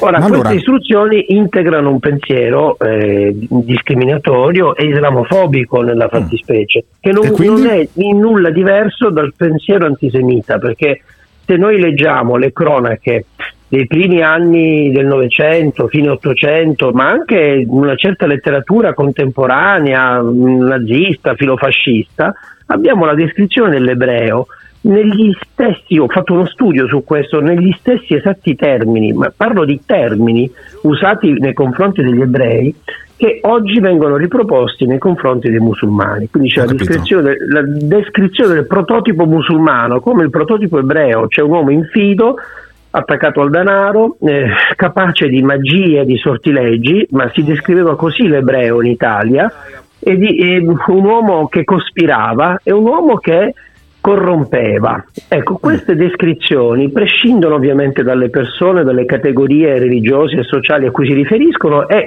soddisfano invece questo meccanismo di demonizzazione che ha bisogno del linguaggio prima di tutto, cioè la demonizzazione non è un atto fisico, è un atto propalativo, un atto di linguaggio, di parole. Cioè, sta succedendo, e per fortuna in casi isolati, tipo questo, la stessa propaganda che è successa il secolo scorso e che purtroppo, ahimè, c'è ancora, Assolutamente. anche in questo, nei confronti degli ebrei. Io ti, faccio molto, sentire, molto ti faccio molto. sentire tre messaggi. Tre messaggi, Bauccio, giù il principe, scusami principe, ma giù. Sentiamo tre messaggi. I proverbi sono la saggezza dei popoli e ce n'è uno specifico che dice donne e buoi dei paesi tuoi. Ecco il primo stronzo. Poi sentiamo un Allora, altro. io ho due cognati muslim e di ampie vedute, uno molto rigido nel suo credo, però assolutamente una persona di grande cultura, di grande apertura. Però questa- questo è un atto gravissimo il tuo, eh? Perché il mondo musulmano è molto variegato e questa volta eh, Spatalino non rischia solamente una reprimenda, una denuncia, qui rischia la testa. E questi lo ammazzano, lo sgozzano. No, Roberto, questo è gravissimo quello che Ma fa. non lo ammazzano, Gravissimo. ma figurati, ma non gli fanno la Pensa fazza. che ce l'avrai sulla coscienza. Ma O figurati. morirà per un coccolone o morirà decapitato. Ma poi scusami, fermo un attimo. È impossibile decapitare Sp- Spatalino perché non ha il collo. Cioè, fisicamente lui è come Maurizio Costanzo. Non riusciresti mai a impiccarlo. Non ha il collo. Sentiamo il terzo messaggio. Ma Spatalino ha ragione, ha un miliardo di ragioni, tu che lo critichi tanto. Ma non è vero. Cottardone. ha ragione. Due culture completamente oppo- opposte che sono cresciute con due culture religiose completamente opposte. Ma come cazzo fanno a stare insieme? Hai capito? Hai capito? No, è challenging, però è possibile. Bah, sì, certo. E poi ancora? Ma dai, avvocato, non esagerare. Non esagerare. Che cosa cazzo vuole istruire Renzo Spatalino? Eh. Porca puttana. Ma sta all'intelligenza delle persone capire che sta dicendo una marea di cazzate. Avvocato, Hai capito, dai, non ne avvocato? dica anche lei di cazzate. Eh. Hai capito, avvocato? Non dire cazzate, cioè la gente sa che questo è un mostruoso ipertrofico ignorante, cioè capisce che questa è diarrea mentale, oppure no, oppure va fermato. Beh, no, va fermato perché la legge punisce proprio chi eh, diffonde queste cazzate. È rincuorante sapere che l'ultimo ascoltatore consideri queste espressioni come delle cazzate. Sì, certo. Mi sembra però che al contempo esprima fin troppa simpatia o comprensione umana verso questa persona. Mm. Ma noi dobbiamo fare riferimento alle leggi, non, non dobbiamo esprimere i nostri sentimenti o punti di vista personali che non hanno, non hanno importanza nel discorso pubblico. La legge punisce proprio la diffusione di questo pensiero. E questo pensiero viene diffuso in modo sistematico e reiterato nel tempo e anche molto esplicito, quindi o la legge non va bene, allora il problema non è mio, ma non è, non è, non è superabile, la avvocato, legge è quella. Eh. Un attimo, il principe, il principe dello Zurigo che mi fa da spalla, attento perché Bauccio se li- ci- ti incula, se dici una cosa vagamente No, islamofoba avvocato, ti incula. io Sentiamo. concordo con Sentiamo, praticamente tutto sentiamo. quello che lei ha detto ed è osceno che certe persone come Spatalino facciano quello che fanno. Mi domando se aiuta la battaglia nostra civile e liberale di lasciare stare le persone che hanno alto credito religioso e di accettare di includerle, sia aiutata da frasi del suo tipo di dire non si può presupporre la superiorità di una cultura su un'altra. È chiaro che la superiorità europea, la- la- scusi, è indiscutibile nei confronti del mondo musulmano. Noi abbiamo fatto la rivoluzione industriale, l'illuminismo, tutte cose che il mondo musulmano si è scordato. Quindi il Ma fatto io- che lei dica non si può presupporre la superiorità di una cultura su un'altra, mi dispiace, ma è proprio retorica alla Serracchiani per dire una persona che oggi abbiamo c- citato. Sentiamo Bauccio. Ma mi sembra un'affermazione fuori, fuori misura e fuori logica perché intanto non, non capisco chi debba, super, chi debba e chi possa stabilire la superiorità di una cultura sull'altra. E poi quando facciamo Beh, certo. questa affermazione non capiamo, finisco il pensiero, che non c'è una cultura che è effettivamente diversa e separata dall'altra. Se lei pensa che oggi quando lei ha comprato e ha ha bevuto il caffè al bar o farà la spesa, lei userà dei numeri che sono stati creati dagli arabi, sono i numeri che Da noi usiamo. Sono, arabi. Ah, cristiani, eh, che so- cazzo. so- Dai, ma che- ma sono, sono una creazione, eh, una innovazione che ha cambiato il corso della storia ed è stata fatta dagli arabi. Così come gran parte dei testi dell'antica Grecia sono stati salvati dagli arabi e potremmo continuare per giorni. potremmo continuare. L'idea Ma questo che non ci è- siano culture diverse dalle altre, separate dalle altre, contrapposte lei- alle altre, il è principe- un'idea anticulturale e antistorica. Però, siccome qui non, siamo, non siamo né da Corrado Augias né dal professor Barbero, le robe sono filosofiche ve le spicciate giù il principe. Quando dico giù il principe, è giù il principe, va bene che sono mi incazzo. Allora, giù. Allora, devo salutare il- l'avvocato Bauccio. Poi le robe filosofiche vi, vi do i numeri di telefono e vi confrontate tra di voi. Eh, l'ultima domanda, Bauccio. Ma una letterina, una letterina alla Procura della Repubblica, al prefetto di Rovigo, che è il posto da cui trasmette costui questi, mm, questi mm, programmi tutti i giorni. L'avvocato Bauccio la scrive oppure gliela lasciamo andare a Spatarino? Ma allora, io sono un avvocato e agisco sempre quando ho un mandato, perché questo è un compito che le associazioni, ma chiunque, i privati cittadini possono, possono svolgere con più... Ah, Anche i diciamo, privati cittadini. Chiunque può segnalarlo perché questo è un reato procedibile d'ufficio. Quindi una volta che il fatto arriva, eh, diventa noto alla Digos per esempio, alla questura e alla polizia o al prefetto, questo deve essere indi- individuato e deve essere analizzato se poi corrisponde alla fattispecie di reato oppure no. Secondo me sì, però ovviamente questa è una valutazione che fa l'autorità giudiziaria. Però i miei, i miei ascoltatori mi dicono che se eh, segnalo questa cosa, l'ho segnalata al rabbino capo di Padova e l'ho fatta ascoltare anche a te, sono io che sono una carogna, sono io che sono un delatore e insomma lasciamo stare, lasciamo stare il povero spatalino. Ma perché c'è così tanta comprensione secondo te nei suoi confronti? Ma perché c'è ehm, sottostima, perché non c'è la consapevolezza eh, di quanto male facciano queste esternazioni e perché poi non c'è la capacità empatica di mettersi nei panni degli altri, che è alla base del razzismo e dell'intolleranza, cioè non si comprende che cosa provi un uomo, anche italiano, nato in Italia ma di fede musulmana, perché ci dimentichiamo anche questo, che si senta etichettato di fronte a tutti gli, gli ascoltatori di questo signore come persona infida, in- inaffidabile, da schivare e pericolosa. E se noi avessimo questa capacità empatica capiremmo molto di più i diritti degli altri, che poi spesso coincidono con i diritti nostri, anche se non lo Grazie. capiamo. Grazie, Grazie. a voi. Grazie E all'avvocato Bauccio che ci ha spiegato. E saluta il principe. E ci ha spiegato con dovizia di particolari che quello che fa Spatalino non è una goliardata, non sono i deliri di un vecchio, sono dei reati, sono dei reati. E allora la applichiamo la legge, devo scrivere una mail, una PEC alla prefettura di Padova, al gabinetto del questore di Rovigo, eh, ad esempio eh, alla Digos oppure no, oppure perché Spatalino è un vecchio matto? Ascoltiamoci tutto il vecchio matto e intanto diteci, ma allora pollice verso o pollice su per il vecchio stronzo diarroico da un punto di vista logico e anche razziale che è il nostro spatalino? Cioè dobbiamo graziarlo oppure dobbiamo scrivere una letterina al questore e al prefetto che sono già avvertiti anche dal rabbino capo di Padova? Ditecelo al 379 24 24 161. Eh, principe, scusami se ti ho maltrattato, ma non è che si può andare av- avanti A me all'infinito. piace farmi maltrattare. Oh, oh, oh. Ah, eccolo, eccolo, va bene. Allora, se vuoi essere maltrattato, ritorna anche domani mattina Va- vado a dalle pulirmi, 7 vado a alle pulirmi 9. un attimo. Scusami? Ma devo andare a pulirmi, scusa. Ah, devi andare- sì, sì, va bene, che, che schifo, sei tutto impastricciato. Ciao principe, grazie. Adesso Cazzo, noi la tuta, vaffanculo, mi sono sporcato la tuta. Porca Che puttana, schifo. il divano, che schifo. lasciamo, Cazzo, lasciamo il principe. mia moglie, cazzo, il Lasciamo il principe, era meglio su YouPorn. Oddio, Lasciamo il principe, dai, alle sue pulizie domestiche.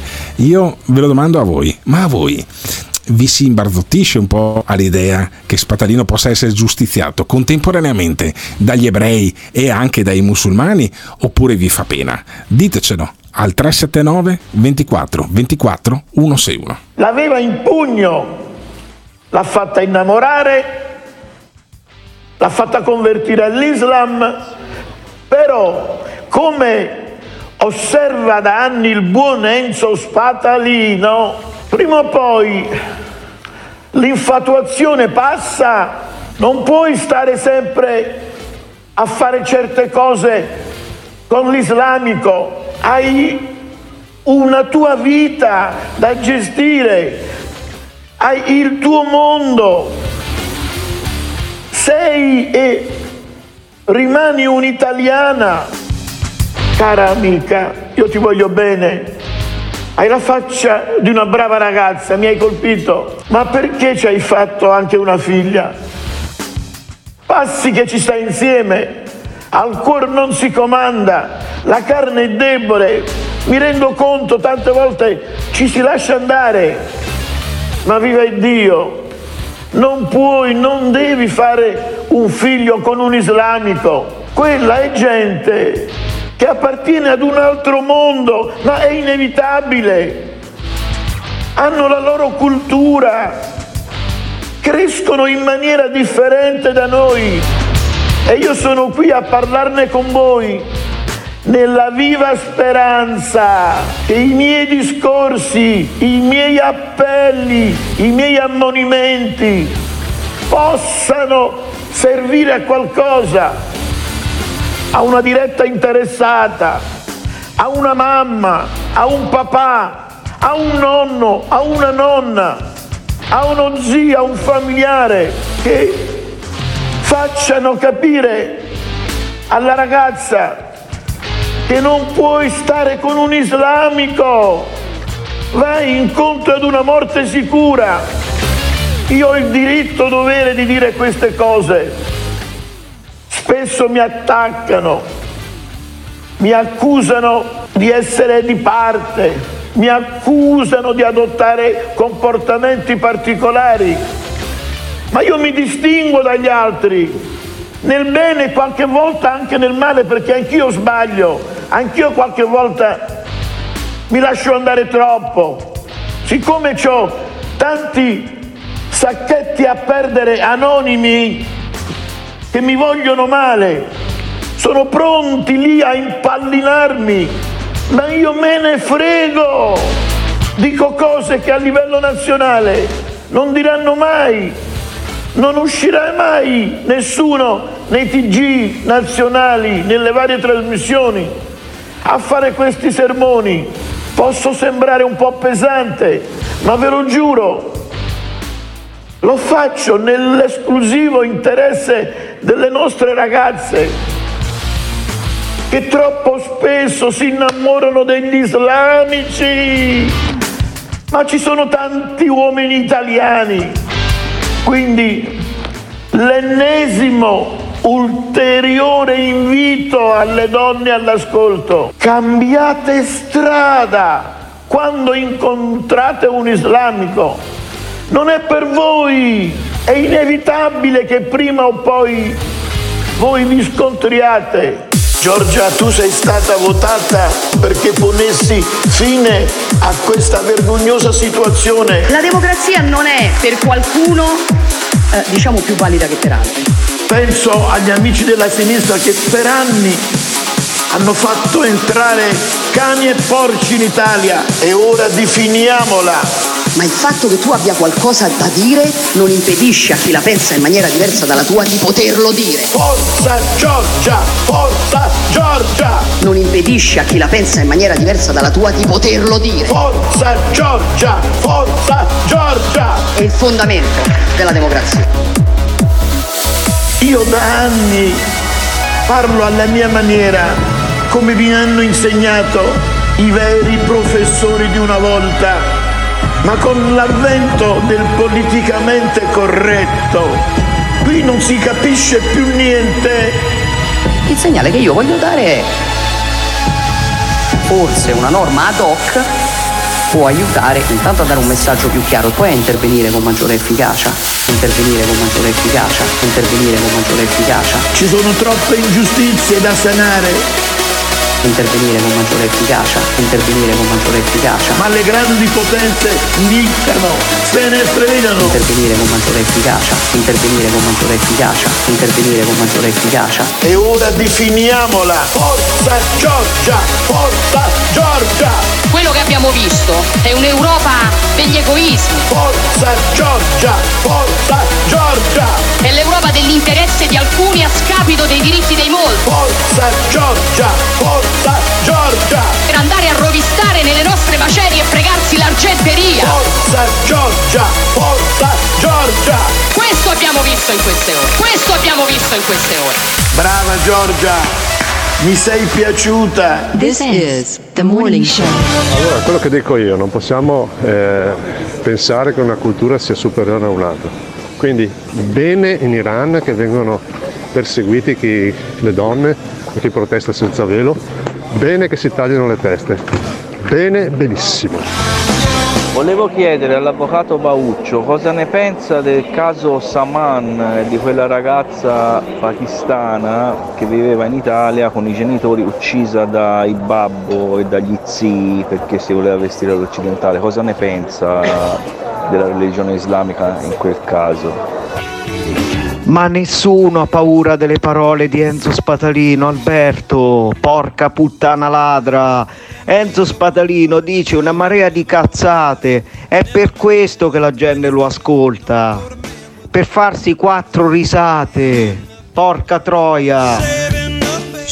Sì, sì, te lo dico subito, guarda, scrivi una bella letterina a Babbo Natale che è meglio. Quanta ipocrisia che c'è in noi, madonna, siamo ipocriti fino al midollo. Vogliamo liberare un terrorista e vogliamo condannare Spatalino perché dice che i musulmani, che sono islamici, hanno una, una loro cultura particolare che non si può mischiare con la nostra. Con questo non vuol dire che io non debba capire un islamico. Io parlo di, di vita in due, mariti e moglie, una cattolica apostolica romana e una islamica. Come cazzo fanno a convivere? E la stessa cosa che dice Spatalino lo dice il principe di Zurigo contro quelli del sud Italia, quelli che sono ignoranti dal punto di vista scolastico. Eh, Alberto non cambia, la tua spalla è merda come Spatalino. Alberto, Alberto, ma dai, ma cosa stai dicendo? Quando te ne vieni fuori con queste sparate qui, mi sembri David Parenzo che avvocato, avvocato, adesso parte la querela, facciamo la segnalazione, tutti questi discorsi. Ma Spattalino lascialo che spari le sue cazzate, tanto la gente sa cosa credere o cosa non credere, non ti preoccupare, dai. Alberto, non ti preoccupare. Ma sì, grazie allo spattalino, anzi io lo farei entrare nel programma con te, tu e lui come, come coppia sareste il top, non c'è Cruciani e Parenzo che tenga, non c'è Zori 105 che tenga, tu e Spatalino, tu e Spatalino, numeri uno. Farete di Spatalino un martire, un martire che noi ricorderemo, ricorderemo questo giorno, il primo febbraio, come il martirio di, di Spatalino Enzo, del dottor Spatalino Enzo. Ma no, non lo so, non credo, non credo che ne faremo un martire, non credo che Spadalino finirà mai al 41 bis. Questa musica non è per Enzo Spadalino che io disprezzo sia sul piano umano che sul piano professionale, ma è per Vannino da Pistoia. Chi cazzo è Vannino da Pistoia? Direte voi, eh, non avete mai avuto la fortuna di vedere i video di costui, l'ultimo uomo primitivo, uno che abitava in un posto fuori Pistoia e aveva una vita normale, o credo che fosse normale, fino ai 30-40 anni, poi a un certo punto è tornato a casa, ha preso ammazzate la Mercedes che era di sua proprietà e ha deciso di, mo- di vivere e poi morire come un uomo primitivo. Lui andava in giro con un- una specie di perizoma in bicicletta, senza nemmeno le scarpe, sporco da far schifo, però si fermava a parlare con tutti e tutti andavano in Toscana è famosissimo Vannino Vannino da Pistoia.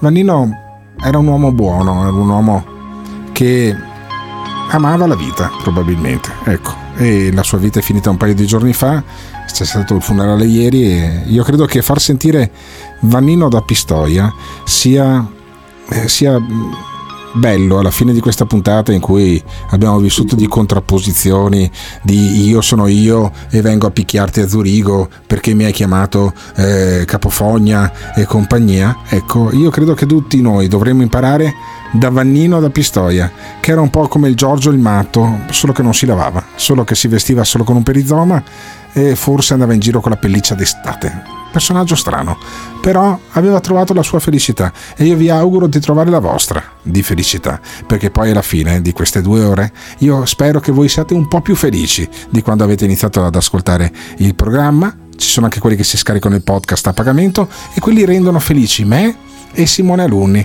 e anche Tiziano Campus e quelli che devono pagare le spese di questo programma. Quindi grazie, vi auguro di continuare ad abbonarvi in molti come già state facendo per aumentare la nostra felicità perché noi a differenza di Vannino da Pistoia abbiamo anche le bollette da pagare i server da pagare la SIAE paghiamo addirittura più di 1000 euro all'anno di SIAE per questo programma. Allora quelli che si abbonano hanno capito che insomma questo programma ha un costo e, eh, ed è fondato anche su molti sacrifici. Quindi Grazie a tutti, grazie Vannino per la testimonianza che ci hai dato. Simona Alunni, grazie a te, grazie a Tiziana Campus, grazie a Danilo da Ravenna. Facci sentire Vannino da Pistoia, che non si capiva un cazzo di quello che diceva, perché era toscano, lui parlava una specie di dialetto pistoiese, però se lo ascoltate con attenzione nelle cuffie, capite che l'altro giorno a Pistoia è morto un uomo strano ma un uomo buono. E io gli volevo bene anche se purtroppo uno dei grandi rimpianti o dei piccoli rimpianti della mia vita è quello di non aver mai preso mezza giornata la macchina. E andato volevo farlo andare a conoscere Vanino da Pistoia. Purtroppo non si potrà, non si potrà fino a quando non torneremo tutti ad essere energia, come sostiene sia Stephen Hawking, Hawking anzi scusatemi, Stephen Hawking e anche Giorgio il Matto. Quando torneremo tutti ad essere energia come eravamo all'inizio, prima del Big Bang, probabilmente io e Vannino ci faremo una chiacchierata. Sarà una puntata fantastica. Ciao Simone, grazie. Io l'ho sempre io l'ho portato anche d'estate la pelliccia, ma non è un affare per il clima, è un affare che tu ti senti a tuo agio, dopo eh, e, dà una certa atmosfera, i cappotti moderati bene per bene, i cappotti di pelle, queste robe qui, le pellicce. Però dai che anche dai freddo chi lo sente, però ed è per, per estetica più che altro, noi si portavamo per io eh, te lo dico, cappotti impermeabili e pellicce ce n'avevo a stanze piene. Lo portavo anche l'estate la pelliccia. E di fatti, se te tu ci fa caso, la gente di freddo e muore più d'estate che d'inverno. Te lo dico io. Oh, ormai ci sono passato mille volte. Comunque è vero, eh. Se mi era capitato questi due improvvisti ed ero cominciato ogni cosa da capo, ero l'uomo più ricco del mondo. Dio del sempre così, ero più ricco degli arabi, Dio di altri. Come quando partì per fare il militare, la prima volta, perché io l'ho fatto due volte. La volta l'ho fece tutto in galera dentro perché non avevo voglia di fare il militare, non vedeva nessuno. E dopo me lo fecero rifare. La prima volta, dopo il giuramento, non è venuto nessuno. Perché dici, mi va, era un cargo il giorno e specie i giuramenti e mi può fare una doccia dopo e poi mangiare ai ristoranti e cose. Abbiamo fatto, c'era Dugno Sacri che era una sembra di un paradiso, ma io ad esempio lì di fare il militare, e era il centro a Roma, ti dico, sembrava un paradiso celeste, nel 70 guarda un paradiso celeste, lo dico io, Dugnosa, sembrava un albergo, un albergo a 5 stelle, neanche con il parco, un parco grande, questo è bellezza. Ma io ad esempio lì di fare il militare proprio, è, un, è una capitolata e vado a fare la doccia. E stavo per uscire e stato a chiamare e ti vedo. E mio babbo eh, nel reparto eh, la stanza del colonnello era il colonnello porca madre che cazzo ci fate mai il colonnello si rendi conto anche, ella, anche la serma gliela sua gliela sua anche ella e a me mi toccava fare una vita te lo dico io è una vera punta poi non ci poteva pensare prima Due volte me lo fece fare in militare. Insomma la seconda volta un po' da meglio. Ma da primo la Magnarelli a fare il militare. Io gli ero abituato, marciavo alle due il giorno, alle tre, alle tre, alle quattro. Tutto d'un po'. Io mi, arrivo all'Artolina e la mattina dopo mi toccò partire da un giorno a un altro, a cambiare vita da un giorno a un altro, uno di vent'anni, e dopo abituati in quella come faceva abituati. Comunque sono stato 50 anni a mangiare, a mangiare al ristorante negli alberghi, ma comunque se tu fai una mangiata buona, come tutta la fate a te, è la meglio cosa del mondo, te lo dico. Nei ristoranti negli alberghi tu mangi, ma è tu sperduci più che altro. Perché tu devi stare per bene, capito? Devi essere sempre pronto. Ma se tu fai una mangiata per bene, come tutta la fate a te, non c'è bene. È la meglio cosa del mondo. Mi piace molto a me cucinare, io sempre, ho sempre, sempre cucinato ma una volta è una settimana senza fare l'amore, guarda, non ci vedevo più, Dio adesso, proprio, da, guarda davvero, eh. ti dico, guarda, mi manca una cosa incredibile, che tu te lo puoi neanche immaginare. Ora forse no, potrei stare anche un mese, Ma di San Pietro te l'ho detto di ansia, come ti ero abituato io. Poi si faceva l'amore giorno e notte. L'amo- l'amore è una parola. Ma fra un uomo e una donna, più che altro, e ci vuole un ambiente cui si crea atmosfera. Dopo ci vuole due persone che si attraggano fisicamente. Non è la- l'amore, l'amore per fare l'amore è una parola, è una parola. E dopo, quando gli amore, tu te ne accorgi subito, si, si fa per modo di dire. Quando ti piace una persona, tu te ne accorgi subito. Perché ah, ora una donna, ma una donna se ne accorge subito. Oh, se a uno gli funziona sempre, è segno, è segno che gli piace, un- a voglia che non c'è bisogno mio di amore, io, io da. Comunque, anche se tu sei giovane, tu le dovresti sapere queste cose. L'amore che è una parola, l'amore che è bello, sì, ma comunque più che altro un uomo e una donna, l'attrazione fisica e dopo l'ambiente che tu hai, se tu c'è una certa atmosfera, che diresti? Da quelle parti, lì, madonna, sembrava fatta su misura, non esisteva neanche, porca madonna. Dimmi una cosa. Fammi vedere. Ora si può vedere. Senti una cosa, Vannino, ma dimmi una cosa. Ma questo Covid, te, come lo Così questo Covid ci ha belle rotto le palle, io te lo dico sinceramente. Eh. Ora, un'altra volta si resiste, ma te lo dico io, di Dio che non lo faccio in più. Eh. Ci ho belle fatte girare. Vabbè, glielo dirò. Il Covid è una cosa bella, saperlo usare, ma no- no- non devono ostacolare, devono agevolare. Ho capito. Bravo, va bene. Senti, senti cosa, aspetta, aspetta, devo fare un'altra domanda. Perché secondo te questo Covid da dove è nato? Eh?